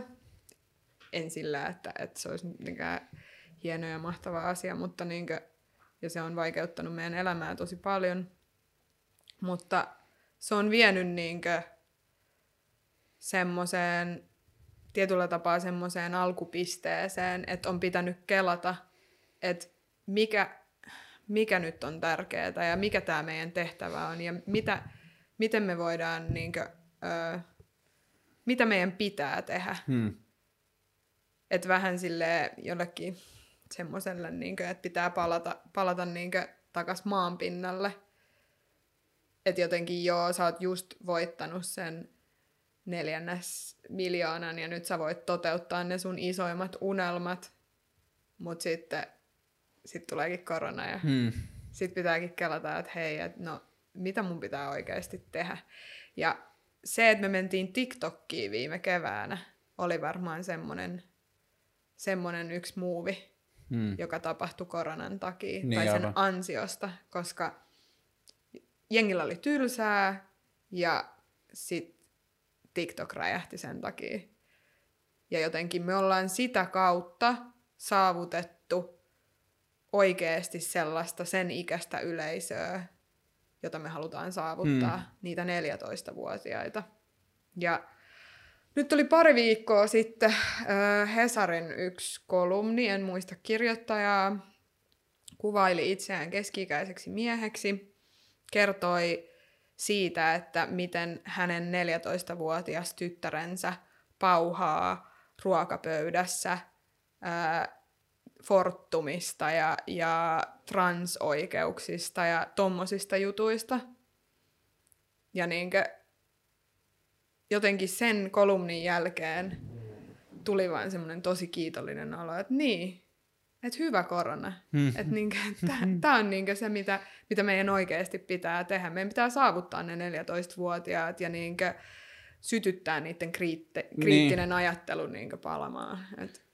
Toi on se koko ajan, mihin mä niinku alan, en mä, mä en halua mennä kyyniseksi siihen, että niinku jotenkin omanikäiset ja niinku me jo silleen vähän niin kuin aikuisten maailmassa olevat ihmiset oltaisiin jotenkin niin kuin lost cause ja meidän kanssa ei voisi tehdä enää mitään järkevää, mutta kyllä mulla silti alkaa koko ajan palaamaan se, että kun mun omat lapset on sille 15 ja 11-vuotiaat, että mitä me voidaan niin kuin isossa kuvassa, me vanhemmat ihmiset, jotka nähdään tämä meidän oma toiminta kestämättömän, niin mitä me voidaan niin kuin ujuttaa ja opettaa ja inspiroida silleen tosi junnuille sitä, että kun sitten kun ne on työelämässä, että edes ne tekis asioita eri tavalla. Mutta toi on tosi kiinnostava esimerkiksi teidän tapauksessa, että te olette – Rarren tekijöiden keski-ikä on 25 plus, mm. 25. Jotain semmoista. Niin Joo. se, että miten te pystytte kun mä ajattelen, että teidän tekemisessä on aika nuori DNA siksi, että silloin kun te olette aloittanut sitä, mm. niin te olette ollut vielä nuorempia kuin te olette nyt, ja siitä on säilynyt jotain asioita, mutta että sitten kun te esimerkiksi löydätte tapoja puhua junnujen kanssa TikTokissa, niin miten te pystytte haastamaan omaa tekemistä ja kehittämään teidän tekemistä niin, että se ei niistä junnuista rupeisi tuntuun siltä, että, niin kuin, että heitä vanhemmat puhuu niille, jotenkin sille ylhäältä päin, vaan ne pystyisi kokemaan omaa omista juttuja sellaista, niin kuin, että tämä on tietyllä tavalla meille tärkeä asia, tyyppisiä asioita. No ehkä se, että öm, me koitetaan koko ajan olla silleen aistit avoinna Mm. ja enemmänkin matkii nuoria tyyppejä, eikä sillä näyttää niille, että kattokaa miten siistejä juttuja me osataan tehdä meidän kalleilla kameroilla. Mm. Ei, vaan että katsotaan, että mi- mistä, me, mistä ne nauttii ja sitten antaa tilaa myös niille tyypeille, jotka niinkö puhuttelee, puhuttelee nuoria. Mm. Että et jotenkin semmoinen niinkö, se, semmoinen syvä kunnioitus oikeasti sitä ikäryhmää. Ja sitten just meillä on esimerkiksi nyt 18-vuotias ähm, harjoittelija, niin me usein nähdään, että hän on meistä se fiksuin Mm. ja että niinkö, et, et, niinkö, et häntä kannattaa kuunnella. Ja just se lähtökohta, että kun tulee parikymppisiä tekijöitä, ja ne on silleen, no mitä te nyt haluatte, että mä teen, tai miten mun pitäisi olla, tai sitten silleen, että ei, että niinkö, et mieti, että mitä sä haluat tehdä, mieti mikä susta on siistiä, että ei me niinkö lähetä ihan hirveästi ohjailemaan niitä juttuja, että miten sun pitää tehdä, vaan että me sit autetaan siinä, että, että, niinkö, että siinä niinkö ajattelussa, Mm. että sit kun sä oot päässyt alkuun, niin kehitetään sitä, niinkö, että miten, sen, miten sitä ajattelua voi jalostaa ja mitä näkökulmia sieltä saattaa puuttua ja, ja niinkö, totta kai sitten, että se on journalistin ohjeiden mukaista. Mm. Mutta toi just ehkä tuntuu, että se on tosi usein se ongelma, että jotenkin aikuisten näkökulmasta innostutaan ja keksitään nuorille pitäisi tai nuorten pitäisi tehdä tällaisia juttuja ja sitten niin kuin kustaan se homma siinä, että kuvitellaan tietävänsä, kun pitäisi just jotenkin onnistua antamaan niitä mahdollisuuksia tehdä niin kuin työvälineitä ja alustoja niille, että se sit niin kuin, vaikka se olisi sit kuumottavaa ja vaikka se olisi välillä huonosti tehty ja muuta, mutta että niin, että ne nuoret itse tutkis sen, tai niin kuin meitä nuoremmat ihmiset itse tutkis sen, että miten ne haluaa tehdä niitä asioita. Ja mä saan aina semmoisen hyvän reality checkin tähän silleen, että tosi usein kun pyydetään jonnekin semmoiseen innovaatioseminaariin, niin siellä on aika semmoista vastassa semmoista, että että hei, et sä tiedä mitään, Mm. ja tutkimukset osoittaa mm. tätä, ja mitä sä oikein tuut puhuu tänne, ja niinkö, että et ei. Ja sitten on silleen, okei. tai sitten jos menee puhumaan vaikka ilmastonmuutoksesta ja, ja niin siihen liittyvästä ekokriisistä, niin sieltä tulee semmoista vähättelyä ja semmoista, niin kuin, että ei tämä ole olemassa tämä asia, tai on tämä olemassa, mutta ei tästä kannata ahdistua, ja, ja niin kuin, että niin kuin semmoista ihme vastarintaa, niin sit muistaa ainakin olla tekemättä sitä Niin, aivan. Mm. itse. Joo, ja sitten se, minkä itse huomaa, on se, että niin kuin aikuisten maailma lainausmerkeissä, niin se tuntuu aina mittaavan asioita tai innostuvan niistä, jotka on jo todennettu. Että vaikka se ei ole se tutkimus, mutta voidaan sanoa, että kun me ollaan me seuranneet onnistuneita projekteja tai menestyneitä asioita, niin ne on tehty näin. Ja sillä tavalla, ei vaan, tai sillä tavalla syntyy tosi vähän niin kuin uusia asioita. Mm. Ja, ja se on niin kuin, mikä mua on inspiroinut ja innottanut tuossa teidän tekemisessä on ollut se, että, että ihan sama kuinka hyvin se onnistuu ja millä aikataululla, mutta että se, että siinä on ollut paljon sitä henkeä, että olette niin pyrkinyt tekemään asioita, että miten tämä pitäisi tehdä ilman, että te olisitte katsonut, että miten tämä on tehty jo. Ja se on ollut musta tosi siistiä. Joo, ehkä siinä tullaan siihen lähtökohtaan äh, kohtaisuuteen, että me ajatellaan, mm. että me ollaan itse nuoria tyyppejä, se on meidän lähtökohta, ja niin me tehdään sen lähtökohdan avulla päätöksiä ja asioita, ja me unohdetaan ne NS-lähtökohdat, mitä niin joku muu on yrittänyt tuputtaa ja sanonut, että hei, tämä on se oikea tapa tehdä. Mm. Se on tosi vaikeeta, ja huomaa, mä huomaan itse, että mä niinkö jotenkin tosi usein yritän niinkö, tai lankeen semmoisiin vanhoihin kaavoihin, mitä mulla on opetettu joskus vuosia sitten, että näin journalismia kuuluu mm, tehdä. Mm, mm. Et niistä, niinkö, niistä kaavoista pääseminen on ihan tosi vaikeaa. Ja mä ajattelen, että niinkö, kun miettii vaikka kestävää kehitystä ja sitä, että millainen tarve meillä on muutoksille, niin se on se, on se että Että niin, et me ollaan vaan totuttu tekemään asioita tietyllä tapaa ja se muu, niin kuin, että muuttuminen sattuu aina ja Hmm. sen takia herättää meissä semmoista reaktioa, että mä en halua muuttua. Mä en halua, että noin nuoret tulee ja muuttaa tämän yhteiskunnan. Mutta eikö se ole semmoinen ihan semmoinen jatkuva ainainen nuoret ei tiedä mitään. Joo, ja sitten nyt jotenkin tuntuu hassulta se, että musta tuntuu, että enemmän kuin koskaan aikaisemmin meidän pitäisi ymmärtää se, että ne, mitä me ollaan tehty tähän mennessä, ei selkeästi ole toimivia malleja. Että meidän pitäisi niin kuin koko ajan vähemmän ja vähemmän niin kuin tietyllä tavalla vedota siihen, että miten nämä asiat tehdään. Ja, tai että miten joku journalismi, että näin sitä on Mm. tehty ja näin sitä pitää tehdä, koska me se samaan aikaan huomataan, että journalismi kiinnostaa junnuja koko ajan vähemmän ja vähemmän. Tai Mm. ainakaan se ei tapahdu siellä perinteisen journalismin tontilla, mikä niitä Nimenomaan. kiinnostaa. Niin sitten me voidaan voida vedota niihin asioihin, että miten sitä on tehty. Mm.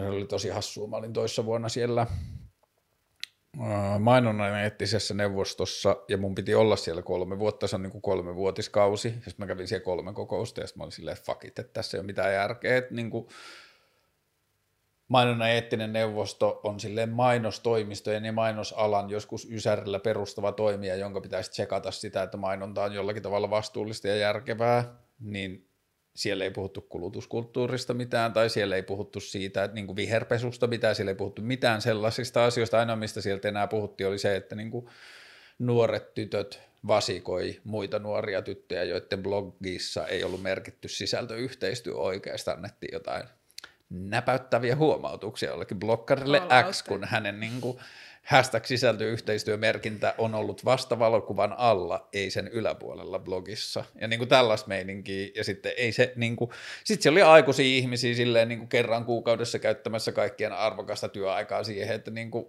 kritisoitiin jotain junnujen sosiaalisen median merkintöjä, ja kukaan ei pysähtynyt kysymään, että, niin, että onko tällä tekemässä jonkun niin mainonnan eettisyyden kanssa mitään, että tässä on tämä firma, joka kertoo olevansa näin ja näin vastuullinen, vaikka 90 prosenttia niiden liiketoiminnasta tulee tällaisista asioista. Joo, siis se on, toi on semmoinen ilmiö, minkä mä oon just huomannut innovaatioseminaareissa, että, että, niinkö, että keski-ikäiset ihmiset kummastelee niinkö nuorten käyttäytymistä ja Mm. mm. niinkö yrittää päästä siihen jotenkin kärryille ja niinkö, että, että jotenkin, että hassua, että ne nuoret ei katso telkkaria ja tämmöistä niinkö kummastelua, että et sitten jotenkin niinkö, öö, tulee vaan semmoinen fiilis, että miksi te ette vaan kummastele itseänne ja teidän Niin. omaa käyttäytymistä, että me voidaan kummastella niinkö, Omaan menoon. että niin, omaa omaa- menoamme ja niinkö kritisoida sitä, koska siis sehän toimii, on myös tutkittu sitä, että ihminen haluaa nähdä verrokkeja ja, Mm, niin jotenkin, ja peilata mm, vahvasti itseään mediasta, niin että et sillä lailla, että mm, kehen sä vaikutat parhaiten, on sun oman ikäiset ihmiset. Niin tota, jotenkin mä toivoisin sit sitä, että niinkö, voihan se olla niin, ja että mä en vaan tiedä, tiedä näistä kaikista jutuista, mutta että, niinkö, että, että tuntuu tosi paljon siltä, että se kulttuuri on niinkö nuorten kummastelua. mm, Ja, ja sitten sit jotenkin öö, samalla tuntuu siltä, että esimerkiksi kun miettii jotain ilmastoasioita, niin se tuntuu hirveän turvalliselta vaan niin syytää se raha nuorille ja olla sillä että hei, te voitte puhua tästä ja te voitte tuoda esiin näitä asioita, kun oikeasti niin ne päättäjät, jotka on keski-ikäisiä, niin ne vois kummastella niin omaa kulttuuriaan. niin, ja siellä ne oikeasti vaikuttavat isot asiat mm. sitten loppujen lopuksi kuitenkin tehtäisiin. Niinpä. Okei, sulla ei ehkä ollut hirveästi aika tai, aikaa tai syytä tai inspiraatiota tai silleen motivaatiota miettiä tätä hirveästi, mutta mitä sä tekisit, jos Rare jostain syystä loppuisi tai Orna saisi fudut? Olen mä tota miettinyt. Totta kai. Öm, että mitä mä tekisin. No tota, tällä hetkellä mä oon kiinnostunut... Öm, no mä oon aika hippi. Hmm. Et mä oon kiinnostunut... Niin, tota, kiinnostunut ö, luontojoogasta. Mm. Ja mä todennäköisesti original. nyt äh, ehkä jopa kouluttaudun ohjaajaksi Et mä, mä oon siitä tosi kiinnostunut ja toivon, että mä voisin jotenkin, ää, nyt kun mä oon ahdistellut kaikkia ilmastoahdistuksella niin, ja saanut, saanut jengiä ahdistumaankin varmasti, niin mä voin jotenkin jeesaa niitä. Niin kuin alkaa purkaa sitä ahdistusta. Maksaa yhteisölle takaisin, niin kuin, että alkaa purkaa sitä ahdistusta, minkä on itse aiheuttanut. Jep. Tosi hyvä strategia. Mutta mut siis toisaalta mä näen ton, niin että toihan on tosi hyvä, että et, et jos sä huomaat, että vaikka sun yritys on saastuttanut Niin. vuosikymmeniä, niin nyt syydä sitä rahaa sit siihen. Et, Poistamiseen, et niin. Niin, poistamiseen. Mitä jotkut yritykset tekeekin tosi Mm. mm. paljon jo. Mutta, mutta joo, mä, mä ajattelin, että se on yksi, mitä mä ainakin tuun tekee, oli raroja tai ei. Ja kyllä mä varmaan niinkö, äm, jatkan niinkö tiedon tuottamista tavalla tai toisella. Öö, ennen kuin mennään siihen tiedon tuottamiseen ja siihen, niin puretaan vähän vielä sitä öö, joogajuttua ihan vaan siksi, siis tämä on mulle henkilökohtaisestikin kiinnostava. Mä oon viimeksi toissa iltana käynyt joogassa ja jooga antaa mulle jotain tosi paljon, mutta et sitten tämä niinku jooga-ohjaajaksi kouluttautuminen on ollut tosi, ja tietenkin tämä on niinku myös tosi kupla asia, että mä näen sitä tietyistä syistä tosi paljon ja niin edelleen, mutta että, kerro niistä syistä, miksi sä haluat tai miksi sua kiinnostaa mennä siihen. No, mä oon joogannut aika nuoresta saakka. Ja tota, ne ekat joogakokemukset on ollut aika väkivaltaisia, semmoisia astanga Hmm. koulukokemuksia, missä mun keho on väännelty asentoihin, mihin se ei vaan pysty menemään. Ja tota, mut sitten sen jälkeen se tie on ollut aika semmoinen lempeämpi. Ja tota, sen jälkeen, kun mä palasin sieltä mun vaihdosta, niin mulla oli aika syvä, syvä masennus, jonka jälkeen mä tutustuin niin vipassana meditaatioon ja joogasin ihan päivittäinkin. Ja tota, siitä tuli osa semmoista arkea. Ja jotenkin niin semmoinen, että mä en enää ajattele, että se edes olisi mikään semmoinen harrastus välttämättä, vaan että, että se on välillä semmoinen niin työkalu, mitä mä Mm. käytän nimenomaan ahdistuksen purkuun. Että et niinku, et silloin kun ahdistaa, niin pitää tehdä jotain. Se pitää purkaa jotenkin. Ja sitten jooga, jooga ja liikunta ja meditaatio on ollut mulle ne välineet. Mutta sitten viime aikoina, kun on tutkinut ää, just ilmastoahdistukseen liittyviä asioita ja todennut, todennut että joskus, joskus tosi monet asiat negatiiviset asiat johtuu siitä, että meidän kehoyhteys on niin katki Hmm. ja meidän luonto, luontoyhteys on niin katkennut, niin tämä luonto jooga vielä niin jotenkin... Mä, en oo, mä tutustuin tähän aika vasta ikään tietyllä tapaa, mutta niin että se luonto ja sit luonnossa joogaaminen on ollut tuttua aiemmin jo. Mutta sitten, että et se on ihan oikea niin juttu yrittää niin ihan tietoisesti joogan, eli hengittämisen avulla luoda sitä yhteyttä. Ja sitten myöskin mä oon kiinnostunut siitä, että miten, miten kun me ollaan kuitenkin osa luontoa, Hmm. ja me ollaan niinkö, niin, me ollaan osa luontoa. Että jotenkin, että miten me päästään takaisin siihen yhteyteen ja siihen, että me niinkö ymmärretään ja tunnetaan se, se, niin jotenkin, että miten sitä tietoisesti voi harjoittaa ja tehdä. Toi on toi osa juontoa, luontoa ajatus on ollut tosi niin kuin, itselle inspiroiva ja kiinnostava siinä, että kun se tuntuisi olevan tosi isolta osin ratkaisu tosi moniin meidän ongelmiin, mm. että just toi niin kuin, maailmassa oleva sille materialistinen luontokäsitys, että me ihmiset vaan, tai niin kuin, että ehkä se on just se markkinatalouden tietyllä tavalla sivutuote ja lopputulema, että kun ainoa millä on väliä on se, että kuinka paljon meidän koneet tuottaa ja kuinka paljon niillä niin kuin saadaan aikaiseksi, niin sitten se katkas, tai on katkassut tai tehnyt vaikeammaksi tai on tuo, luonut siihen semmoista niin kuin muuria niin kuin yksilön ja luonnon välille, niin sitten toi kestävä tai resurssikestävä tai resurssivastuullinen tai mikä tahansa ajatus siitä, että meidän niin kuin yksilön suhdeympäristö olisi semmoinen, että okei, mä tuhoan vähemmän kuin, tai niin kuin, että mä käytän vähemmän kuin mitä luonto pystyy korvaamaan, niin sitten se niin kuin ratkaisisi aika paljon niitä ongelmia. Niin, ja mä, mä koen, että niinkö kuluttaminen syntyy mä huomaan ainakin itse, että kun mä hakeudun vaikka kirppikselle, niin mua on saattanut ahdistaa. Hmm. Ja että, et, tai että jos mä haluaisin vaikka herkutella, että mua saattaa ahdistaa, että mä oon tunnistanut itsessäni semmoista. Hmm. Ja sit, että et, niinku, et mulla on joku niinku, tunne, mikä mun pitäisi purkaa. Ja sitten, tai sitten joku semmoinen tyhjö, tunne tyhjö, joka pitäisi täyttää. Niin jotenkin se luonto, luonto ja sitten läsnäolo tässä maailmassa niin on, on kyllä aika silleen, mä koen, että se on niinkö semmoinen asia, millä me voitaisiin korvata Mm. vaikka shoppailun himoa tai, tai semmoista ainaista tarvetta vaikka vaihtaa auto uudempaan ja, tai niinkö ihan mitä vaan tuommoista.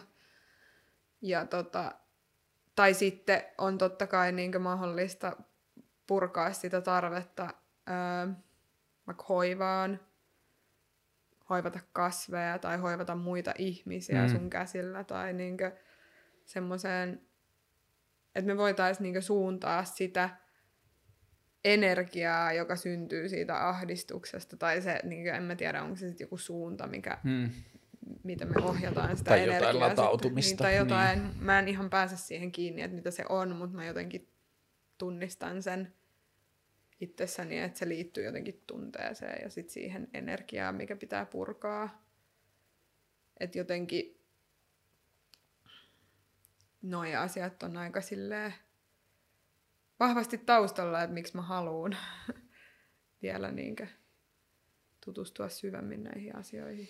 Mulla oli maanantaina, siis mä en käy todellakaan paljon, tai siis mä en ole vielä jo, niin kuin, että olisiko mulla kokonaisuudessaan tyyli alle 30 kertaa joogaa takana, mutta et, niin tota, mä oon nauttinut siitä tosi paljon, mitä mä oon käynyt, niin mä olin maanantaina sen semmoinen dynaamisessa hatha-joogassa, niin sit se oli upea sellainen kohta, että se oli muutenkin aika silleen tosi relaxed ja se oli puolentoista tunnin jooga, että siinä oli aikaa niin kuin viettää mm. aikaa hengityksissä ja oli niin kuin tosi chilli alku ja niin kuin silleen lähes meditatiivinen alku ja muuta. Ja sitten kun oli se loppumeininki, että oltiin menossa koko ajan lähemmäs lähemmäs sitä loppua ja se niin kuin rauhoittui koko ajan enemmän enemmän. Ja se oli semmoinen hetki, että me oltiin jo hyvää aikaa sille istuttu polvillaan ja niin kuin oikeastaan vaan hengitelty. Ja sitten se opettaja sanoi, että okei, nyt voidaan alkaa pikkuhiljaa valmistautumaan siihen, että nyt mä pysähdyn. Et siinä oltiin niin kuin silleen, verrattuna perusarkeen, siinä oltiin oltu jo niin kuin täysin pysähdyksissä jo silleen minuuttikaupalla. Ja sitten siinä oli vaan niin kuin jo periaatteessa pelkästään hengitelty jo hyvää aikaa. Ja sitten nyt voidaan pikkuhiljaa alkaa valmistautua siihen, että kohta mä pysähdyn. Ja sitten se jotenkin vaan rupesi naurattaa se, että, haa, niin kuin, että tämä on se kuilu siinä, että minkälaista meidän arki on ja kuinka hektistä se on ja niin kuin kaikki se. Ja sitten on toinen pää on se, että, niin kuin, että pysähtymiseen valmistaudutaan minuuttikaupalla, että niin kuin aletaan mennä vasta kohti sitä pysähtymisen ajatusta. Niin. Kun sä katsot muita eläimiä, niin nehän osaa olla pysähtyneitä ja ne Mm. osaa niinkö, tehdä just niitä asioita silloin, kun niiden pitää tehdä ne asiat. Mutta sitten ihmiset vaan niinkö, se, se niinkö ihmiseläin on jotenkin sillai, en mä tiedä mi, mitä tässä on tapahtunut. Et me ei Mä luulen, että meillä on vaan se tietoisuusjuttu, mitä muilla eläimillä ei ehkä samalla lailla ole. Että niinku, et se tietoisuus mm. mahdollistaa tylsistymisen ja tietoisuus mahdollistaa riittämättömyyden tunteen ja tietoisuus mahdollistaa monia muita asioita, mistä eläimä ei välttämättä tarvi huolehtia. Kyllä mä uskon, että eläimet on kuitenkin silleen, kun sä katsot jotain pentueläimiä ja niillä on tylsää, niin kyllähän ne rupeaa leikkimään keskenään. Ja Joo, sillain- mutta mun mielestä se on niinku ehkä, ja tämä on siis varmaan niinku seuraavien vuosikymmenen tai seuraavan vuosisadan yksi isoista asioista, että me ymmärretään ehkä eläimien ja ihmisten välistä eroa paremmin, mutta mun oma henkilökohtainen tulkinta ja kela on sitten toistaiseksi se, että mä en ehkä näe eläimissä samanlaista ymmärrän olemani olemassa tietoisuutta kuin ihmisessä.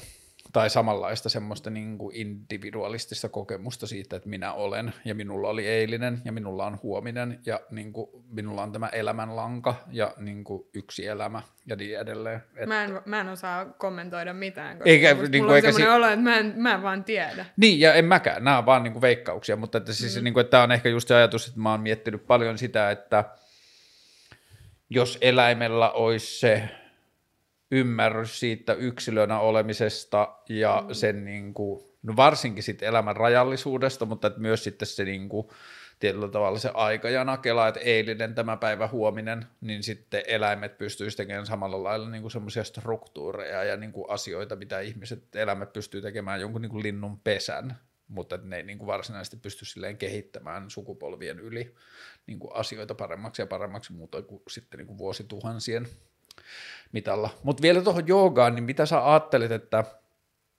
kun tämä jooga ja siihen liittyvät kulttuurit on tuntunut olevan semmoinen niin yksi suunta tai paikka, mihin se niin kuin ihmisten ahdistus tai hämmennys modernista maailmasta ja niin kuin kaikesta siitä on tuntunut purkautuvan, niin mitä sä ajattelet, että se jooga joko antaa tai minkälaista roolia se jooga niin kuin maailmassa näyttelee? Mi- mitä asioita se edustaa tai tuo tai tuottaa? No varmaan aika lailla väkivallattomuutta. Hmm. Et varsinkin niin medi- meditaatio on, voidaan ajatella, että se on niin semmoinen hyvin väkivallaton asia ja ele, minkä sä voit tehdä itseäsi ja muita kohtaa. Mutta sitten mm, Vipassana meditaatiossa harjoitettiin aika paljon mettaa, mikä on myötätuntoa. Hmm. Niin se myötätunnon lisääminen, ymmärrys toisesta, samaistuminen, niin se voi olla semmoinen yksi puoli ehkä. Mutta sitten myöskin se, että niin vaan se läsnäolo, että kuinka paljon meidän pitää tehdä tietoista toimintaa, todella niin kuin, ö, keskittynyttä tietoista toimintaa. Et, et mä ajattelen, että meditaatio ja jooga on tosi tietoista, sä teet tosi tietoisesti asioita Hmm. ja, ja niinkö harjoitetta. Et se on, ei, se, ei se synny ihan sillä Totta kai on sitten se puoli, että et niinkö, mm, välillä on hyvä myös vaan rentoutua ja pyrkiä niinkö rentouttamaan, mutta sekin on aika tietoista, Mm, että sä mm, mm. pyrit vaikka nukahtamaan. Että me tarvitaan semmoista. Mä oon jotenkin niin kuin ehkä viimeisen parin vuoden aikana saanut jotenkin enemmän enemmän siitä kiinni, että se mikä liittyy joogaan ja sitten vaikka kelluntatankkeihin ja meditaatioon ja ehkä jossain määrin niin kuin luontoasiaan ja sitten vaikka niin kuin jossain määrin myös ehkä johonkin psykedeelikokemuksiin ja kaikkea tollaiseen on se, että samaan aikaan kun se on tietoisella läsnäoloa siinä, niin se on myös tietoista poissa olemista jostain muualta. Että mm. niin kuin joogassa jätetään se puhelin pukuhuoneeseen ja kelluntatankissa ollaan ilman mitään ulkopuolisia ärsykkeitä ja niin kuin se ajatus siitä, että että tämä meidän niin kuin länsimainen yhteiskunta ja länsimainen niin kuin oravan pyörä tai tämä kone, millä niin kuin volyymilla tämä toimii, niin se on niin saatanan silleen ylikierroksilla jatkuvasti, että me nukutaan ja sitten on aamukahvi ja sitten on työmatka ja sitten on työt ja palaveri ja lounastuntia, niin kuin, että siinä on koko ajan se hässäkkä päällä, niin sitten ensimmäisiä kertoja, kun mä kävin joogassa, niin mä olin silleen, että haa, että eihän ihmiset käy sen takia joogassa, että ne tekee asanoita tai ne niin kuin pääsee paremmin spagaatiin, vaan ne käy sen takia täällä, että ne voi antaa itselleen tekosyyn olla irti kaikesta muusta. Niitä, ettei tarvitse vastata puhelimeen eikä tarvi niin kuin, olla niin kuin tavoitettavissa tai ei tarvitse reagoida mihinkään tai muuta, että se maailma supistuu sinne. Mm, niin, mulle tuli vielä mieleen ehkä tuosta niinkö, tosta hälinästä ja ää, ärsykkeistä ja aistiärsykkeistä se, että niinkö, et miten mä näen, että niinkö y- jonkun kummallisen sillan raren ja joogan välillä tai niinkö tietoisuuden mindfulnessin välillä on se, että kaikki mitä me tehdään, niin on aika tietoista ja harkittua ja mietittyä ja, ja niinkö jotenkin se oli hyvä, hyvä päivä just Vilma sanoi, että hän ei muista aikaa, jolloin hän, olisi, hän ei olisi käyttänyt yli kahta päivää jonkun asian, jonkun TikTokin editoimiseen tai sen pohtimiseen. Että se, niin kuin, että kaikki on vähän niin kuin hidastunut. Hmm. Ja että et voisi luulla, että kun, kun aloittaa yrityksen, joka tuottaa mediaa, niin sit se olisi jotenkin tosi, tosi semmoista hektistä. Ja niinkö. Mutta ei, asiat on hidastunut ja niille annetaan enemmän aikaa. Ja jotenkin, mm, niinkö, että kuukausia ja sillä niinkö, että jotenkin se semmoinen jooga on tullut myös työpaikalle, mikä on tosi ihanaa. Ehkä toi on sitten se teidän uutisraiva ja innovaatio siinä niin mediakenttäasioissa, miten te poikkeatte niistä niin kuin vallalla olevissa tai jo olemassa olevista mm. medioista, että se lähestyminen on tollainen, koska sitten niin kuin, oma kokemukseni ja ystävieni kokemus ja niin kuin mun käsitys mediakentästä kuitenkin on se, että jos sä oot toimittaja, niin sit sulla on niin kuin seitsemän deadlinea yhtä aikaa ja sitten niin kuin, että se sykli on aika silleen mm. chinki, chinki, chinki, chinki. Jep, ja me puhutaan kyllä tosi paljon siitä hyvinvoinnista. Hmm. Ja niinkö siitä, että mitä ihmiset tekee oman hyvinvointinsa eteen ja mitä me voitaisiin tehdä ja miten me voitaisiin muovaa vaikka meidän ää, keskustelukulttuuria tai, tai tota, niinkö jotain tämmöisiä ideointipäiviä sen muotoisiksi, että ne niinkö tuntuisi hyvältä hmm. ja että me jaksettaisiin paremmin. Että jotenkin se on myös ollut semmoinen iso muutos. Ehkä tuossa tietoisuus, läsnäolo, tekeminen Kelassa mm. niin kuin iso sellainen jotenkin juttu on se, että musta tuntuu, että tosi moni ongelma ratkeaisi ehkä sillä, tai tosi moni ongelma menisi parempaan suuntaan, kun me päästäisiin irti siitä, tai niin kuin, että me oltaisiin tarkkoja yksilöinä siitä, että me ei tehtäisi asioita vaan siksi, että muutkin tekee, tai että kun näin on tehty, tai näin vaan tehdään. Mm. Ja siihen se tietoisuus ja pysähtyminen liittyy musta tosi paljon, että jos ihminen niin kuin aidosti pysähtyy ja on läsnä sen oman toimintansa kanssa, niin sen on helpompi ehkä nähdä, että hei, että niin kuin nyt mä oon taas toteuttanut, vaan jotain tällaista, joka on niin kuin joku länsimaisen ihmisen odotettu tehtävä, vaan tehdä tällaisia asioita, mutta mä en oikeasti tykkää siitä, tai mä en ole oikeasti innostunut siitä, tai tämä ei ole mun juttu, mutta että niin kuin yhteiskunta vaan jotenkin koodina tarjoaa mulle sitä tehtäväksi. Niin, ja kyllähän siis meidän aivot on myös niin viritetty haluamaan dopamiinia. Mm. Ja että, niin kuin, että tämä meidän yhteiskunta on muotoutunut sellaiseksi, että en mä niinkö jotenkin, mä en näe yhteiskuntaa irrallis, niinkö ihmisestä irrallisena asiana, mm. vaan että se on ihan ihmismielen mielen niinkö tuotos, ja se mieli on ollut dopamiini, dopamiini ahne. Mm. Ja jotenkin, että tota, siihen vaatii semmoista oikeasti semmo, semmoisen ison pysähtymisen, että sä niinkö tiedostat sen, koska kyllä siis niinkö, varmasti niinkö se, että me halutaan dopamiiniä, niin se voi olla myös semmoinen polttoaine hyville jutuille. Mm. Mutta sitten, että, että, niinkö, että pysähtyy ja miettii, että mistä mä oikein saan sitä dopamiinia ja niinkö, ö, miten mä voisin muuttaa sen, että se ei olisi vahingollista muille. Niin ehkä dopamiinissa on vähän sama kuin hiilihydraateissa, että olisi hitaita ja nopeita dopamiineja. tai niin. niin kuin jossain rasvassa, että niin. on tyydyttyneitä ja tyydyttämättömiä dopamiineja. Niin. Mutta joo, toi on ollut ehkä niin kuin helpoin asia itsellä huomata se semmoinen, niin kuin, varmaan se just liittyy dopamiiniin, mutta semmoinen ärsykeherkkyys.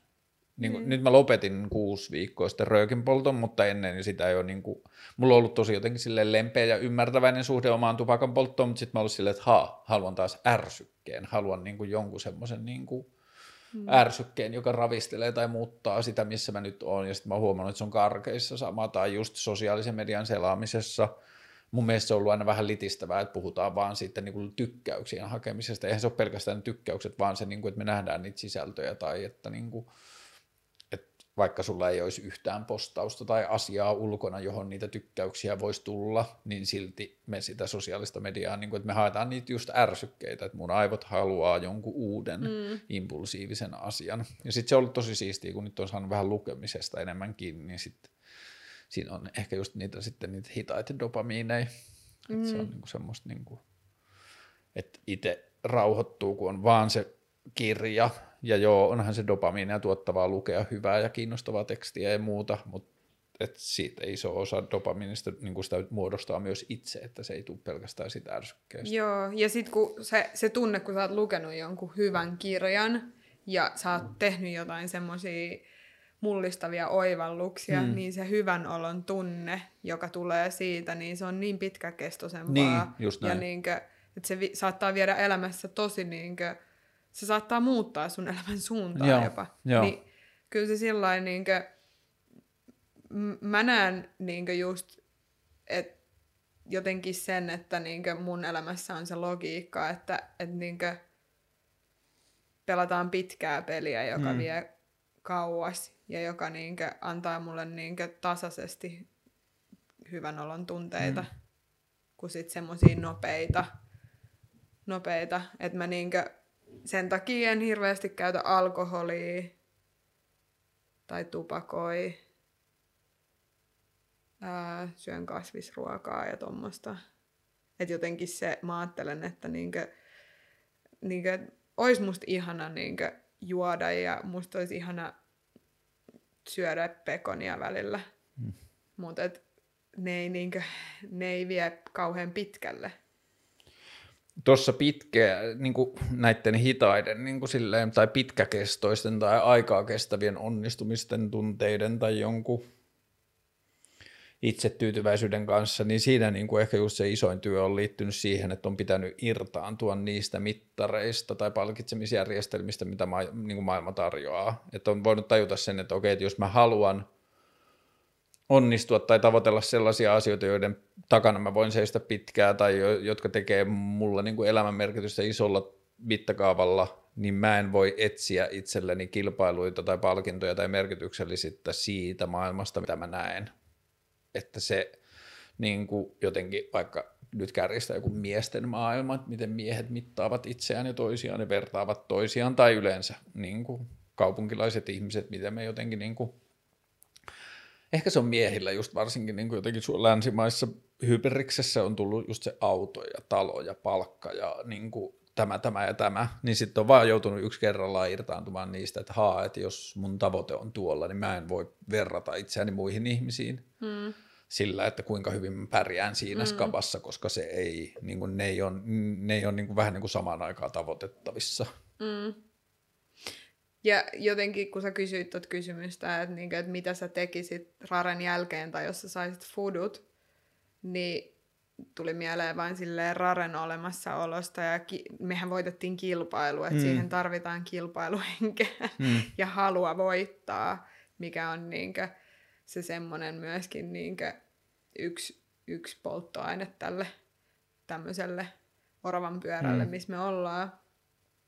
Niin kyllä mä sanoisin, että, että me oltaisiin aika suossa, jos, jos mä tätä niin yksinäni tässä vetäisin, koska mä oon ehkä se, niin mulla on ehkä vähiten semmoista kilpailun halua. Hmm. Et mä oon aina ollut tosi analyyttinen ja mä rakastan kelaa asioita ja pohtii niitä ja tutkii niitä, mutta jotenkin öö, mä en ole koskaan ollut hirveän kilpailullinen. Mä en ollut koskaan mikään kympin tyttö tai, tai öö, niinkö voittanut mitään muita kilpailuja aiemmin.